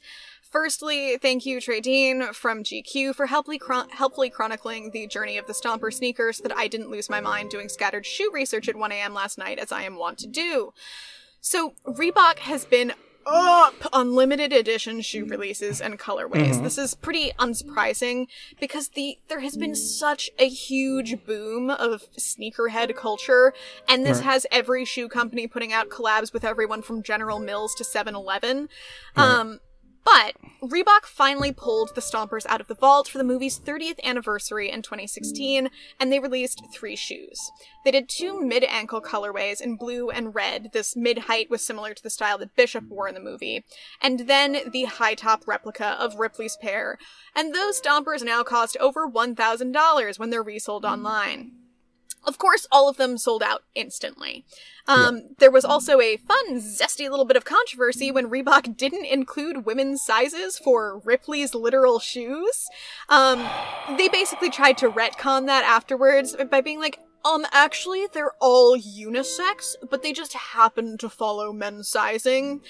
This is Fuck like you. when they did the fucking Ghostbusters reboot with the women, and then there were no fucking female Ghostbuster Mm-hmm. toys. They had all. They had.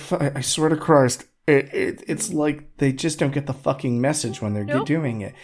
They put out the original Ghostbusters as action figures during the release of Mm-hmm. the 2016 Ghostbusters. But the girls, no, female Ghostbusters were there as action figures, and you're Mm-hmm. sitting there going, "What the actual fuck is your problem?" Yep.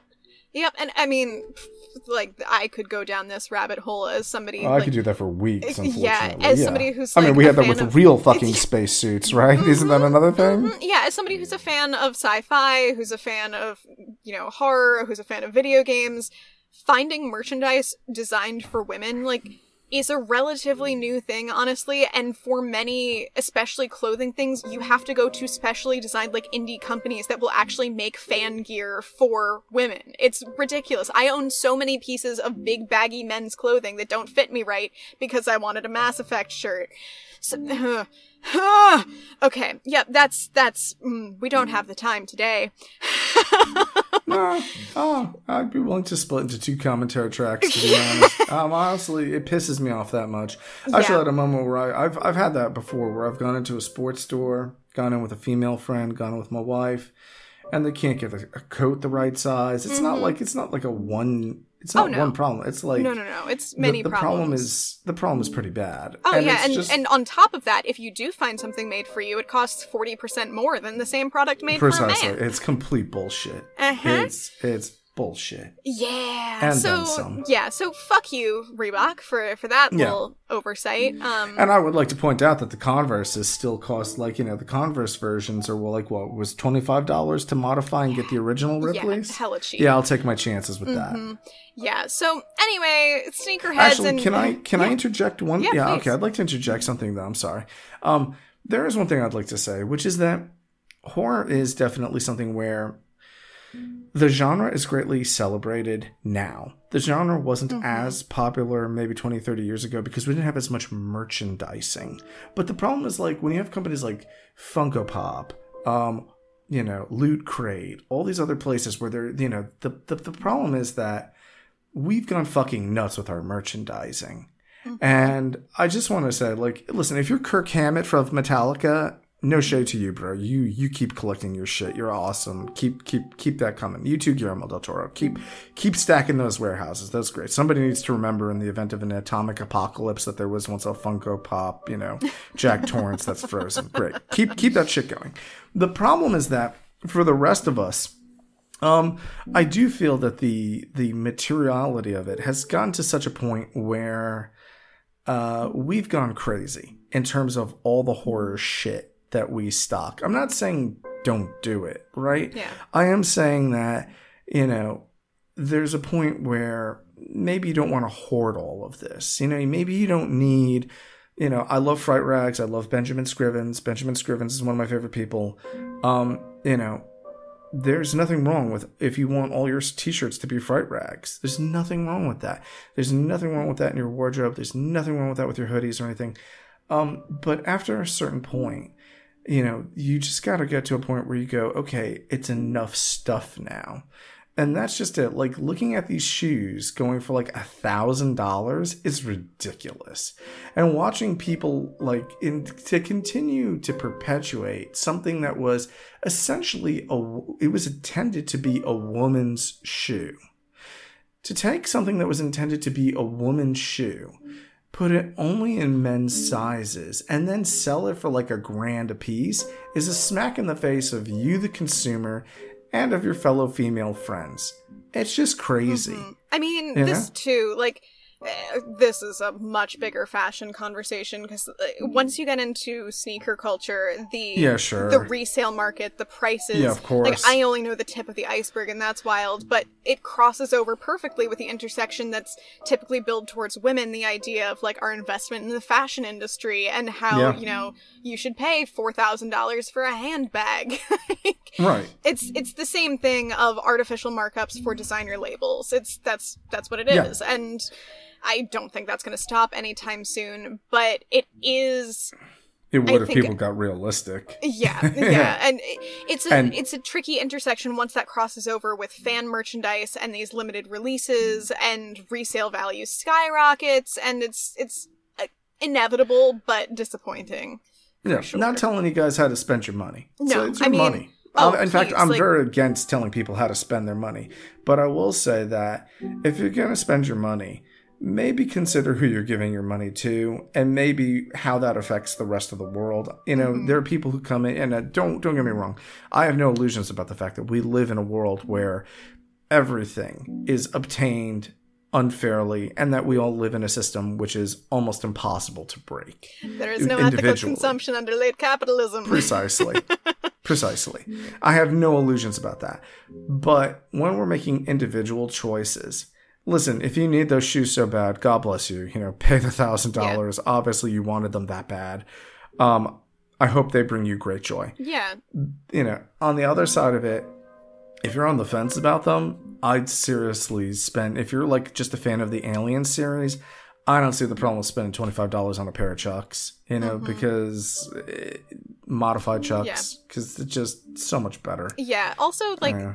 In just as a general note in the world of like fan merchandise eh, there are so many various like smaller production houses that make specific merch. Like smaller companies like looking at somebody like Sanshee who's like carved out a niche for making generally video game merchandise and started as a small company. And Right. so they've contracted out to get the rights to all of these characters relatively small crew making high quality stuff. Great. Maybe you know think about those kinds of purchases or like buying handcrafted stuff from Etsy instead of buying a thousand dollar pairs of pair of sneakers from a scalper. That was Just- a yeah from a yeah. mass retailer. Yeah, yeah, from a mass retailer from a scalper. yeah. Just a, just an aside. One thing I really dig is I do buy a lot of my stuff that's handcrafted from Etsy. The Agatha Harkness brooch, you know, somebody did it. It's actually of the Three Graces. For those of you who are curious, um, Oh, yeah, you know, I found like- pretty few. Yeah, those are Am I shipping. Yeah, Dragon Age replica jewelry over the seas from Europe? Yes, absolutely I am. Yeah. and also, but like again, just to to echo, like this is not in any way a dig on fan merchandise. Like the amount of video game clothing I own is obscene, and I'm not going to stop. right. There's nothing But, like- wrong with. There's Yeah. nothing. There's absolutely nothing. Or I'm not saying anything against decorating your life the way that you feel is appropriate. To yeah, you. and the stuff that makes you happy. Like, yeah, do what makes but you happy. But after a certain point start to you know maybe just you know somebody always used to say to me you can watch whatever you want but watch it with open eyes you know Yeah. definitely Yes. look into it you know take the time to maybe think about how that product was made think about who that you know who the the, the funds go to and whether or not you want to support that or not because if you start to see that something's surrounded by controversy and you feel that that controversy is valid I think that that's definitely worth taking a step back and considering over a pair of shoes, right? So, just just a Uh, thought. Yeah, like, do you want to talk about the beauty industry for a minute? Because my God, we're not going to. We're not going to because we'd be here for years. So, ah, back to Yeah, well, Right. Anyway, so returning to Reebok, the sneakerheads and the nerds alike were super hyped, and Reebok, like every good corporate entity, went, hey, we like money, let's make some more. So, not long after the initial Stomper launch, Reebok releases the final scene pack with two new pairs of Stompers. It's, it's a cute concept, really. There's one pair inspired by Ripley's Power Loader in bright construction yellow with black stripes like hazard tape, and a second pair inspired by iconic girl boss the Alien Queen, which is a monochromatic all black pair in glossy patent leather. Honestly, these shoes slap. I may have qualms with the stompers in the movie, and don't worry, I'm getting there, but these shoes were cool as hell, and I would happily wear either pair. I mean, do I already own a pair of neon yellow sneakers with black details? Yes, I absolutely do. Do I want more? Yes, I absolutely do. Anyway, the Stomper expansion didn't end there, as then Re- Reebok released the Bishop Alien Stomper in 2019 as a pretty screen accurate recreation of Bishop's mid ankle height sneakers. And they also released a United States Colonial Marine Corps inspired beige and camo pair of Bug Stompers in 2020 that were really made as an ode to Hudson. If you were even Yeah. remotely interested, I would totally recommend looking up the Bug Stomper announcement on Reebok's website because the detail on these shoes is great. There are little hidden details from Hudson's armor, exact replicas of the camouflage patterns from both the Marine's fatigues and armor used in different parts of the shoes, and a hidden QR code under the flap that takes you to a website that Reebok built specifically for the shoes. So it's a pretty impressive piece of fan merchandising, I will say. So, Reebok has said that this was the end of the line for Stomper releases, but who knows? I'm sure that if we get new Alien properties popping up in the near future, Reebok won't be far behind with it's like when Jay Z says he's retiring. It's like, Yeah. no. All right. no. Yeah, it's it's it's not. They they will be back. Don't don't fret. Um but now it's time for me to get salty. Let's talk about why the Stompers annoy the absolute shit out of me. So, I want to say first, right off the bat, this is not because I think the Stompers are inherently a bad design. I think Tuan Le did a bang up job with the brief he was given, and even if I'm not thrilled with 80s fashion reboots, the Stomper releases on the market aren't bad for contemporary sneakers. No, what drives me up the wall is the radical shift in, sh- in shoe style between Alien and its sequel. So, the shoes that Ripley and the crew wore in Alien are, to put it simply, immaculate from a costuming perspective. You can go back and listen to April's episode, where last April's episode where we watched Alien if you want to hear me fangirl about a shoe for ages. But guess what? I'm gonna do it again, baby! The shoes in Alien, so good. They are a modified off-white Converse high top with added color-matched D rings instead of lace holes. These shoes represent exactly what a crew uniform should be. They're simple, they're functional, and they're spare. They don't draw any attention, but they're pleasing to the eye, and they have these little hardware upgrades which make them read as utility wear. These are the kind of shoes that are there to do a job, but they also sure as hell don't have any extras. Those are company provided shoes, sweetheart, and if you want any padding in there, you can get absolutely fucked and buy your own insole because this is Weyland Yutani. Weyland Yutani shoes don't give you shit. In the pure aesthetic sense, they are absolutely beautiful in their simplicity. Nothing overstated, but a loving attention to detail. These shoes are also a great reflection of Ripley's character. They are both they're sleek and they're not glamorous. They're easily under underestimated but undeniably functional above all else. Ripley right. doesn't need to announce that she's going to kick your ass. She'll simply do it because that's what she needs to do. Those sneakers will similarly go unnoticed until they are rammed directly up your ass, and when they come back out your throat on the other end, you'll pause and go, "Wow, hey, I love the D-ring detailing for the laces here. Very nice." before you phase out of this plane of existence. The shoes are also a mirror for the classic image every horny teen attracted to women in the 80s loved of Ripley stripping off her her slimed and battered jumpsuit and revealing those thin white tank top and white bikini underwear set. Um, they're a perfect shoe that can be the match for simple tidy whities or a utilitarian match for Ripley's workers jumpsuit. Um, those off-white sneakers are essentially everything the Stompers weren't. Now the Stompers. Oh, the Stompers.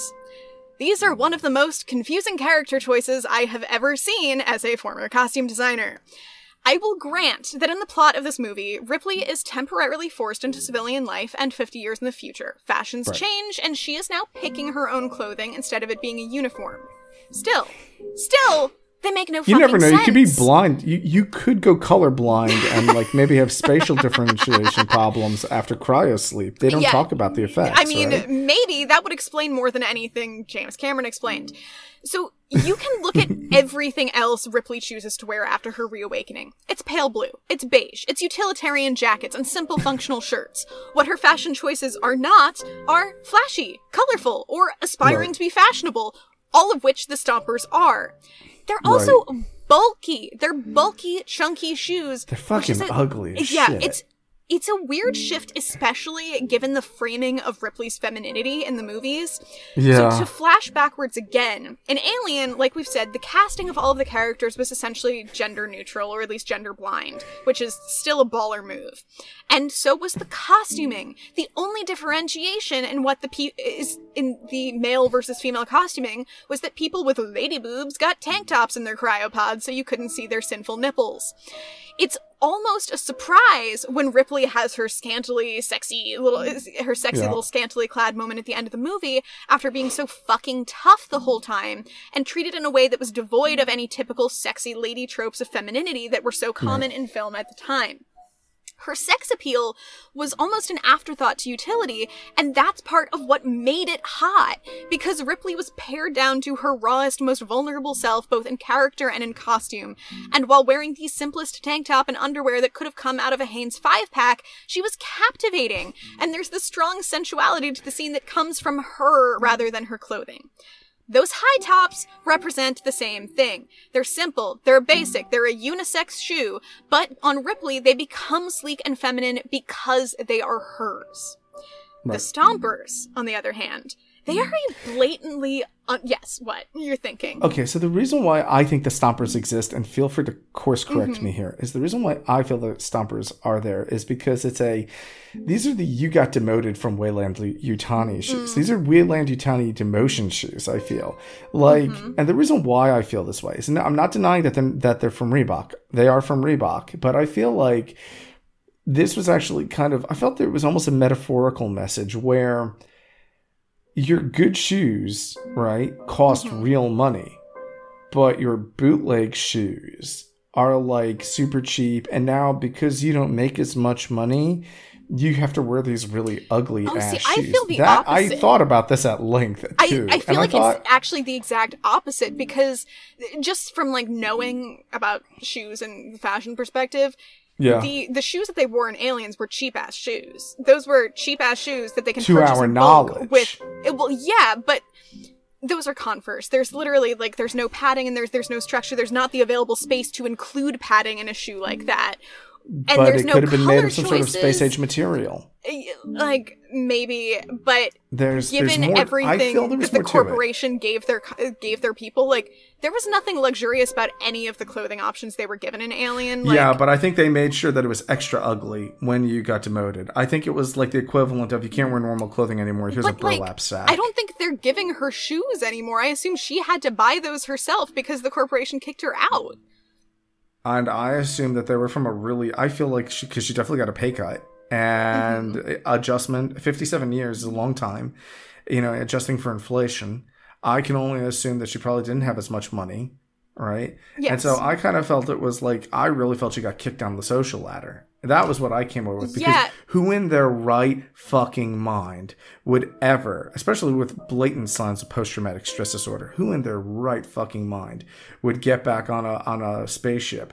You know, conscience or no conscience, no one would get back on a spaceship Mm-hmm. Okay, because they would also know that they were a danger to themselves and they were a danger to their crew. So the only thing I can come up with is pure fucking desperation, economic and and social. Like I don't disagree with that, but I think the other problem with It's just is that the the shoes are clearly designed to look fashionable. Reebok thought we would like them. The designers thought we would like them. They are not designed to look like a downgrade Right. shoe. They're supposed to be a fashionable, desirable thing, Right, which I think right. kind of undercuts that. Right. Um, Right. And I mean, but there's lots of people in the costume design industry who have no idea what the fuck they're doing. So, you know, yeah. it's, it's Sure. not like, yeah, I'm not saying it's just, I don't really feel like these were the prettiest shoes on earth. No, it I also mean, felt like, You're not going to hear me defending them, but yeah. There's there was a moment where I was like, okay, so it's like the 80s and the 2050s. Okay, Yes, like whatever. yes. That's that's I- what I thought yeah, happened. I no, think it's it's, exactly okay. that. It's Right.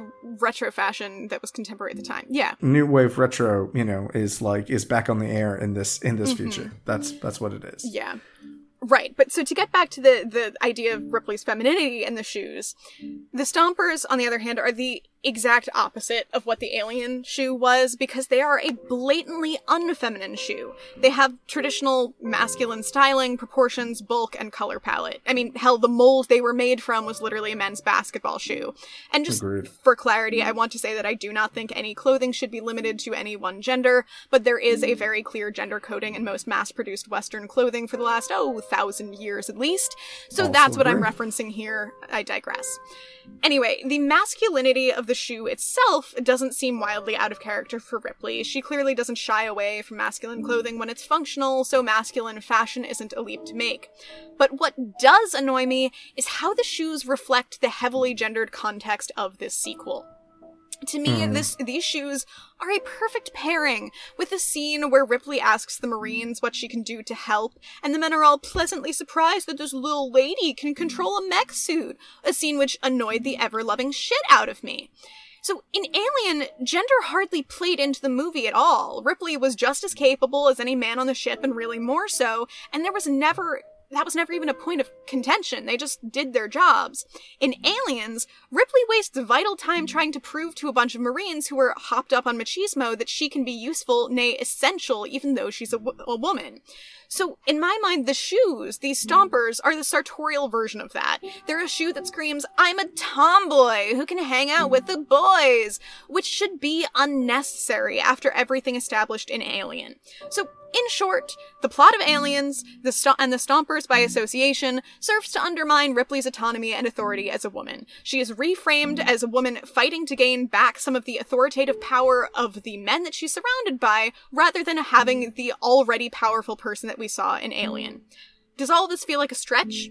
You know, on the surface, sure. But thinking about this kind of stuff is the very purpose of the costuming and creative team, and it feels like the choices that took us from a- the alien sneaker to the alien stomper are disjointed at best. And that's unsurprising, though. Which is the- reflective of the film itself. Exactly. That yeah, that's the thing. So given the complete It's tonal shift from not- Alien to Aliens, there are a lot of changes that feel abrupt and confusing, and the stomper is simply a symbol of that. It's just change. one more thing. Yeah, and that's Yeah. just it. It's not that there was, and that's just it. When we're looking at it, it's not that there's anything quote unquote wrong with it. It's just that we're still in a transitioning period, or at least the 80s were in film. So we're still at this mm-hmm. place where the, you know, we're still trying to find ourselves collectively, where we're trying to decide what the appropriate scenes are, you know, what, you know, in my opinion, that was a realistic exchange from the point of view of the 80s of how a man would speak to a woman. And mm-hmm. I do think that all things considered, I'm not saying it, it was handled well, but I definitely do think that was a reflection of the reality of the 80s. It's kind of like how that you could fucking explain, you could expect mansplaining in the 1950s, like when whenever we were watching uh, Creature from the Black Lagoon. You could totally expect Right. a bunch of stupid shit to come out of the would lead have male's been mouth. fine if I saw Aliens first, but having seen Aliens right. first, Yeah. it felt like and a looking at punch in the Ridley. Scott's intellect, yes, I mm-hmm. completely agree. Yeah. It diluted the intelligence of the original film. Yes, A and hundred percent also agree intelligence and costume designing. So, like, I will say for the Stomper that it feels like a totally logical redesign for a genre switch from pure sci-fi horror into the action genre, because the Stomper has all the subtlety of a Michael Bay explosion, and in that sense, the Stomper is a total success. Like, it's a shoe that fits the movie. It's just a just- shoe that speaks to. And it makes me want to take a shower saying that it was a success. It's just Uh-huh, like, I know. I know because yeah, you know what? The absolute like the culminating thing that I will say about the Stomper is that finally, finally, Ripley Stompers are fucking ugly. I'll say it. I hate them. The end. I hate Right. these shoes. I hate Right. them. Fucking ugly shit. Yeah, yeah, yep, yep. I've had many thoughts and feelings about shoes in my time, but this Yeah, I've never seen something where I look at something and I thought, hmm, puce.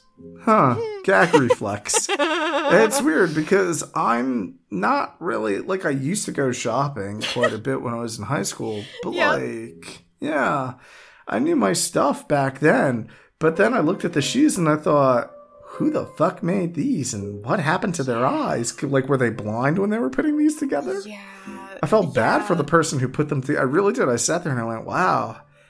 I It- mean, it, it screamed like it made me wonder. I was like, man, I guess they still have sweatshops in the future. Is really what I thought, and I was not happy about. It. I didn't. I wasn't funny. I wasn't laughing either. I Mm-hmm. thought, wow, they still have sweatshops in the future. That sucks because that's what they reminded me of. They reminded me of these ugly assembly line. Horrible nightmare shoes, and I was wondering, you know, maybe that was kind of the intention.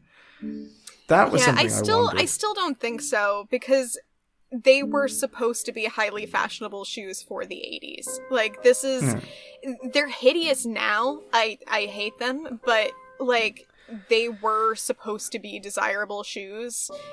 And yeah, that's eh, like there are shoes designed for the audience rather than for the world of the the movie i think we can agree because there's nothing else that looks like them in the in the other hmm. costume design they're clearly a contemporary shoe design shoehorned into this You know what? I'll say this then. And I'll nix what I said before, but I'll say this then. Um overall, even though we're talking about the minutia here, it's little things that do add up when we're, when we're talking about a movie, right? You know, uh, Calumet baking powder, red apple cigarettes, uh, Cerveza Chango beer. In case you guys don't know what those are, those are all things that are linked to different actors. Those are their legacies, more or less. Um, I'm sorry, those are things that are linked to different directors. Those are their legacies, right?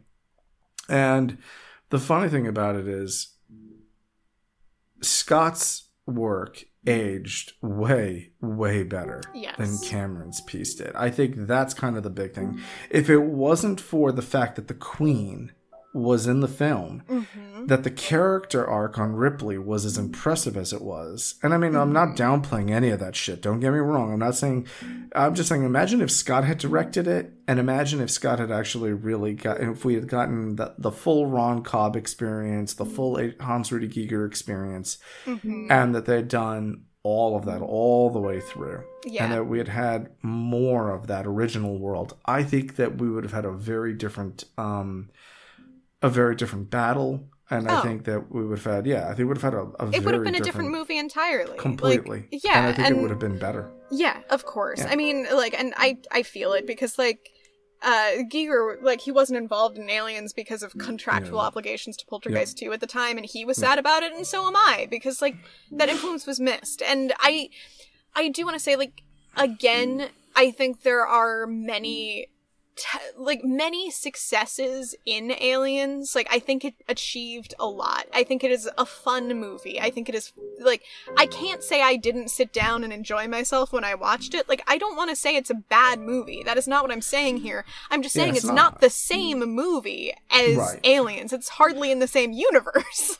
I think that it. Well, I will say this. I do think that it's something that put it on. The, I think it's something that put the aliens. Fran- the, I think it's something that put the Alien franchise on a divergent path where Yes. today we're not really as happy about where the Alien franchise has gone. And I think that there's a lot of people who are actually relieved, and, I, and they're probably loath to admit it as well, that that Alien is now in the hands of a company that has the money and the resources mm. To properly shoot it and execute it, mm-hmm.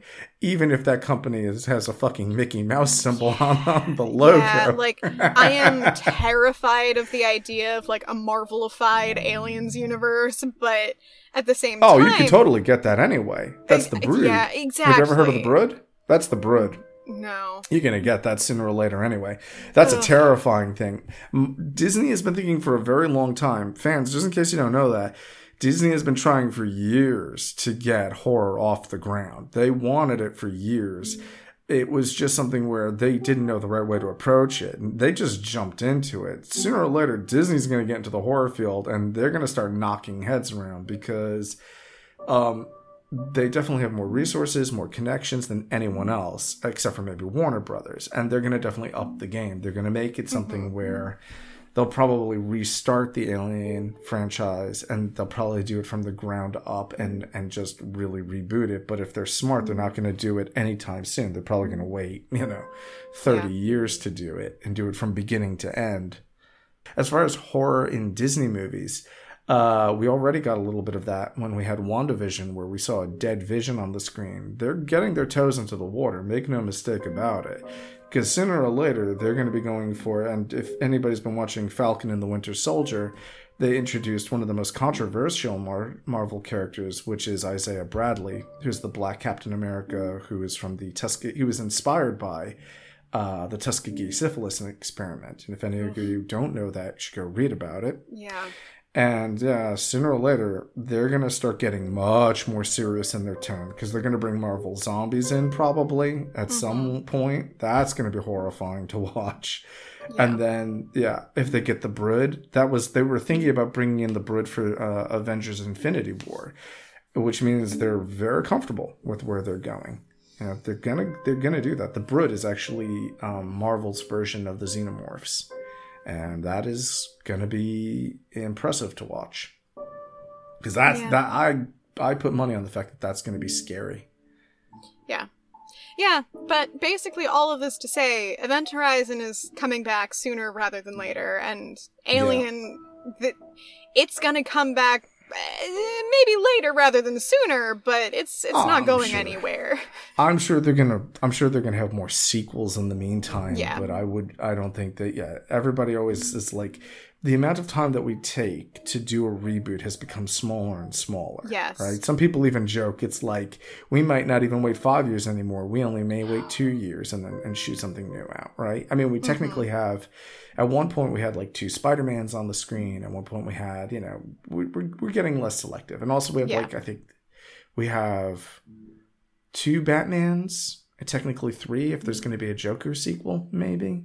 So we're getting more comfortable with the idea of, of throwing these characters up in different incarnations with different directors. So that's another big thing. The other big thing is um i shouldn't say big thing. That's another that's another step forward for better or worse for the film hmm. industry Yeah. No, it's less that I'm like, oh, I'm desperate to see that. It's more that I hope that Ridley Scott hmm. continues to be a prominent part of the Yeah. alien development. You know? That's that's what I mean. if I was him, if I was him, I would really go to Disney and be like, okay, I know we're doing this in another 20 years. Let's start up the architecture now so that when it takes off the assembly line, there's no delays. That's what I would do. But I mean, no, no director really wants to do that, except for maybe Sam Raimi because of how he did Evil Dead and Evil Dead 2. But that's a completely different can of worms. Most people think that Evil Dead 2 is a sequel. It is not. Evil Dead 2 is technically a reboot with a twist ending, but uh, don't massacre for me for that. That's just my opinion. um, well, if you like these movies, I always say Event Horizon pairs well with most 90s sci fi horror like Species, eXistenZ, The Relic, or Virus. Um, most stuff in the Alien franchise pairs well with anything Giger-esque, but because of uh, because of this particular, you know, action movie horror tone, I tend to pair it with more adrenaline pieces, like anything from the Predator franchise, They Live, Leviathan, and Army of Darkness. Um, yeah. So, um, it's all, you know, here at the late night, we always talk about good causes. And, uh, you know, you'll notice that the last couple of months we didn't get to what we wanted to. Uh, April is National Autism Month, and we'd like to encourage listeners to learn more about autism on the Autism Self Advocacy Network, or ASAN. Mm-hmm. And we'll mm-hmm. provide the link to that in the comments below. Yeah, it's. Oh, yeah, no, I was just going to say so it, it's really important when you're looking at causes about autism, about other neurodivergence, to prioritize the voices of autistic people when you're doing that. There are many advocacy groups that don't actually they're not run or operated by autistic people that are instead run by people who you know might be advocates or whatever it might be but prioritize vo- the voices of the people who are actually affected listen to what they want and what they want you to know about themselves and that's that's the best way that you can learn here and there's a lot of great information on their website about what autistic people would like you to know uh, 100% agree um, those of you who have read my work know that I refer to Walpurgisnacht as Halloween's cousin. And one reason for that is that because as of April 31st, at the end of this month, Halloween will be six months away. Um, April also means you should begin transferring your pumpkin saplings to the garden, but that's neither here nor there. Now, now that we're six months out, we don't really get to talk a lot about the blue pumpkin uh, pails on Halloween, and we should inform listeners that a blue pumpkin pail at someone's house uh, means that you are aware of trick or treaters who are autistic. Um, one thing I would really like to talk about is the difference between blue pumpkin pails and teal pumpkin pails because it's a it's sort of a hot button topic for people on Halloween. Um, blue pumpkin pails were suggested as a way of identifying people who have autism.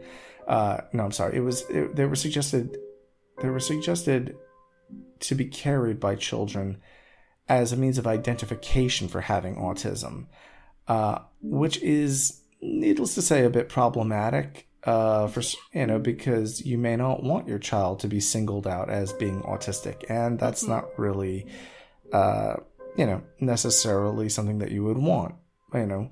Uh, the other thing is, I would also like to talk about how that is different from the teal pumpkin briefly, because the teal pumpkin is a pumpkin that one puts in front of their house. It's not a pumpkin pail. A teal pumpkin uh, means that the homeowner is aware of people who might have is aware of the fact that there are trick or treaters who may have dietary needs that they may not be able to eat gluten or they may not be able to eat nuts and they may have a nut allergy and so they're they're prepared with other alternative treats mm-hmm. for the treaters. And you know the reason why I'm saying this now is because it's six months out, and it would probably be good if you are a homeowner or you do plan on giving out candy and treats, maybe to just be aware of these things. Yeah, you know. Yeah.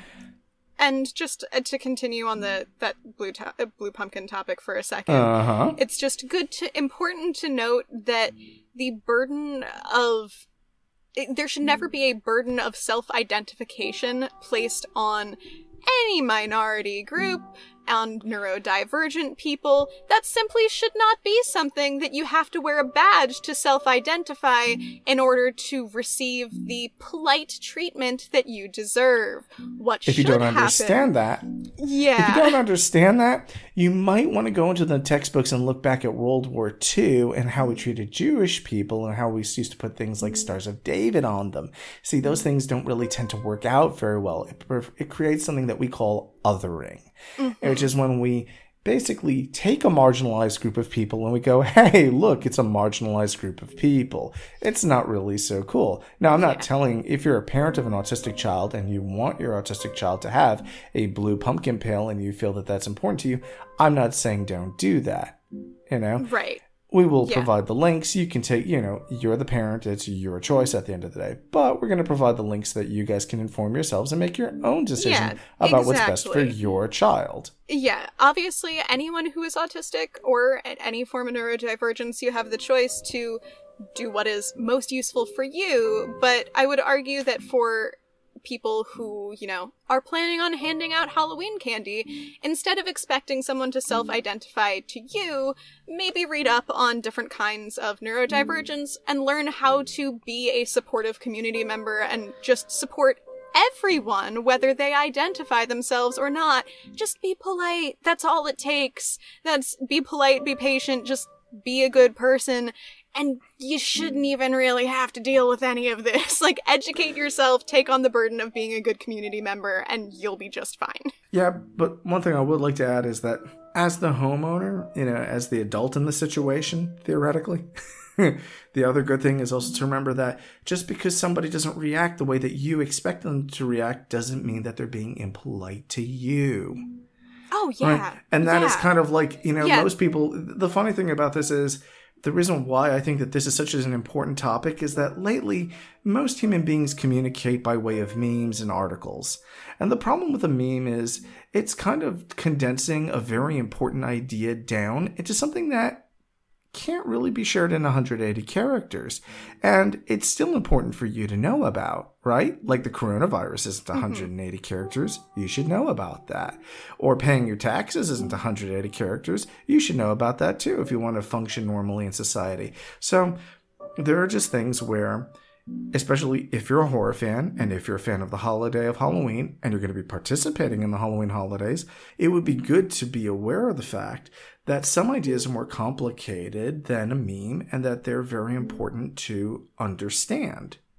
So, Right. Right. Even well intentioned ideas. Do, you know, do Right. your research. And again, so again, we recommend the Autism Self Advocacy Network and other similar sites that they can link you to as a mm. resource for learning more so that you can prepare yourself, whoever you might be. And if you are, you know, neurodivergent, maybe you'll find support and a community there as well. So it's a great mm. read for everyone, is what we are saying. So, autism awareness, celebrate that, listen to autistic voices, and do your bit, and have a good Halloween when we get there in six months. because now it's six months out and you'll know to prepare. Yeah, and I will still be panicking about my costume one month before, but you know, we can dream I'm of panicking about my costume about 30 minutes before. yeah, all of the above. So, you know, up next will be the horror news. Unfortunately, Sophia Orion will no longer be our horror newscaster. In the meantime, you know, we hope you've enjoyed this, and we hope you guys have a great April. And uh, we'll catch you next time. See you later. Hey everyone, it's Sophia. I don't know about you, but I am very ready to go outdoors. Despite my allergies, I just want to be out under the sun, but I don't know if I should go out there.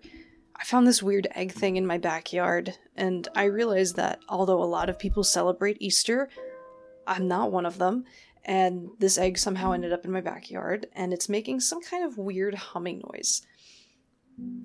I don't know. I haven't worked up the courage to go look at it more closely yet, but maybe I just might head out there and poke it with a stick. In the daylight, of course. Nothing bad ever comes of that, right? Well, anyway, uh, here's the horror news. The Nightmares and Phantasms podcast wants to hear your horror and terrifying true tales. Your story should fall between 1,000 to 6,000 words, and as long as it has not previously been published in audio, and you maintain the rights to the story, you can submit. General submission guidelines apply. You can submit only one story per submission and only once a month. See more detailed info at horrortree.com backslash ongoing hyphen submissions hyphen nightmares hyphen and hyphen phantasms hyphen podcast backslash. If you're ready, send your submissions to lompub at hotmail.com. But also, don't forget to peruse the website horrortree.com to find out more about events, open publication hmm. calls, and more going on in the horror community. If you're looking for an indie book recommendation, this is also a great place to go. Three Lobed Burning Eye magazine, or 3LBE, is edited by Andrew S. Fuller, and it publishes twice a year in the fall and the spring. Each publication features six stories, and since their 20th issue, they started offering audio recordings, ebook formats, and online formats for your mobile devices. All magazine issues are free, but you can support the magazine by donating to the publication and the authors, or just by spreading the word. Spring is upon us, but they are remaining open to new submissions of short fiction for their spring issue. If your short story falls between 1001 to 7500 words, you might want to consider sticking to the 2000 to 5000 word range. You can read their submission information more closely at threelobedmag.com backslash submissions.html, and it is recommended that you read a few issues before you submit. The Tales to Terrify podcast is open for flash fiction submissions only at this time. This means stories that are up to 2,000 words. Tales to Terrify accepts multiple submissions, up to two pieces at a time, in addition to reprints. They ask that you, quote, drag us deep into the unsettling atmosphere of a crumbling Gothic mansion. Show us the gritty, real world horrors of evil people with dark intentions. Make our blood run cold and our breath catch in our throats as we're hunted by ravenous creatures.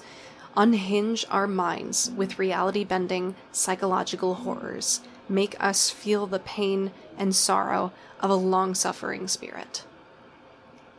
Visit talestoterrify.com backslash submissions to learn more.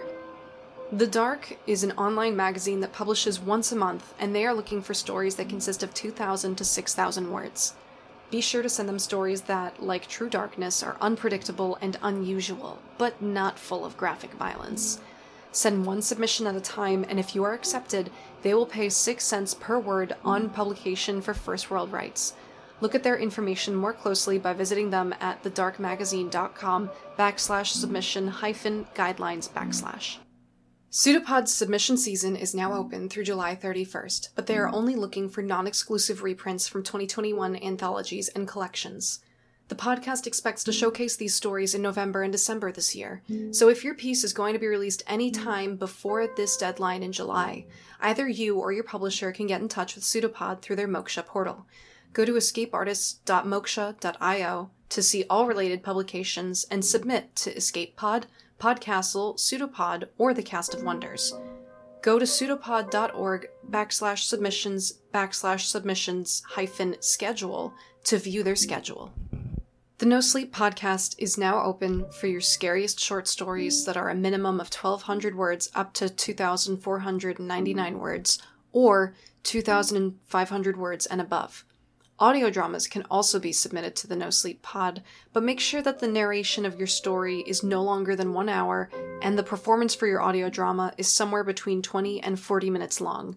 See more specifics for submitting at thenosleeppodcast.com backslash submissions. Strange Horizons is a magazine that publishes speculative fiction, poetry, reviews, essays, interviews, roundtable discussions, and art every week.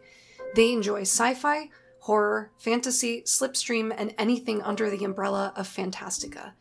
Authors who have been published here have been shortlisted or won awards, including Hugo, Nebula, World Fantasy Awards, and more. They are excited for speculative fiction that continues the tradition of critiquing society and showing how it might work better or worse. If you have art, fiction, nonfiction, poetry, podcasts, or reviews, go to strangehorizons.com backslash submit to see their submission requirements. Are you ready to give your novel to a publisher? Consider Flame Tree Press, a publishing company that is now ready to take on speculative fiction novels. They're most interested in sci fi, fantasy, horror, supernatural, crime, mystery, and suspense, and their goal is to share stories with general readers through all channels of the book trade. If your manuscript falls mm-hmm. between 70,000 to 120,000 words and you did not mm. previously self publish it, they definitely want to see what you can bring to the table. Find more information mm. at flametreepublishing.com backslash submissions.html. Please note that even though The Late Night does its mm. best to bring horror authors the most up to date information for publication venues, it cannot guarantee that all the aforementioned information will remain valid all submissions should be considered tentative and subject to change. If you're a magazine or press that's interested in having your submissions advertised on the late night, you can write to monerlawrence at hotmail.com. Thanks for tuning in. The Late Night a horror podcast, is brought to you by Moner T. Lawrence. Find us at monaria.com and The Late Night Pod on Facebook, Instagram, and Twitter.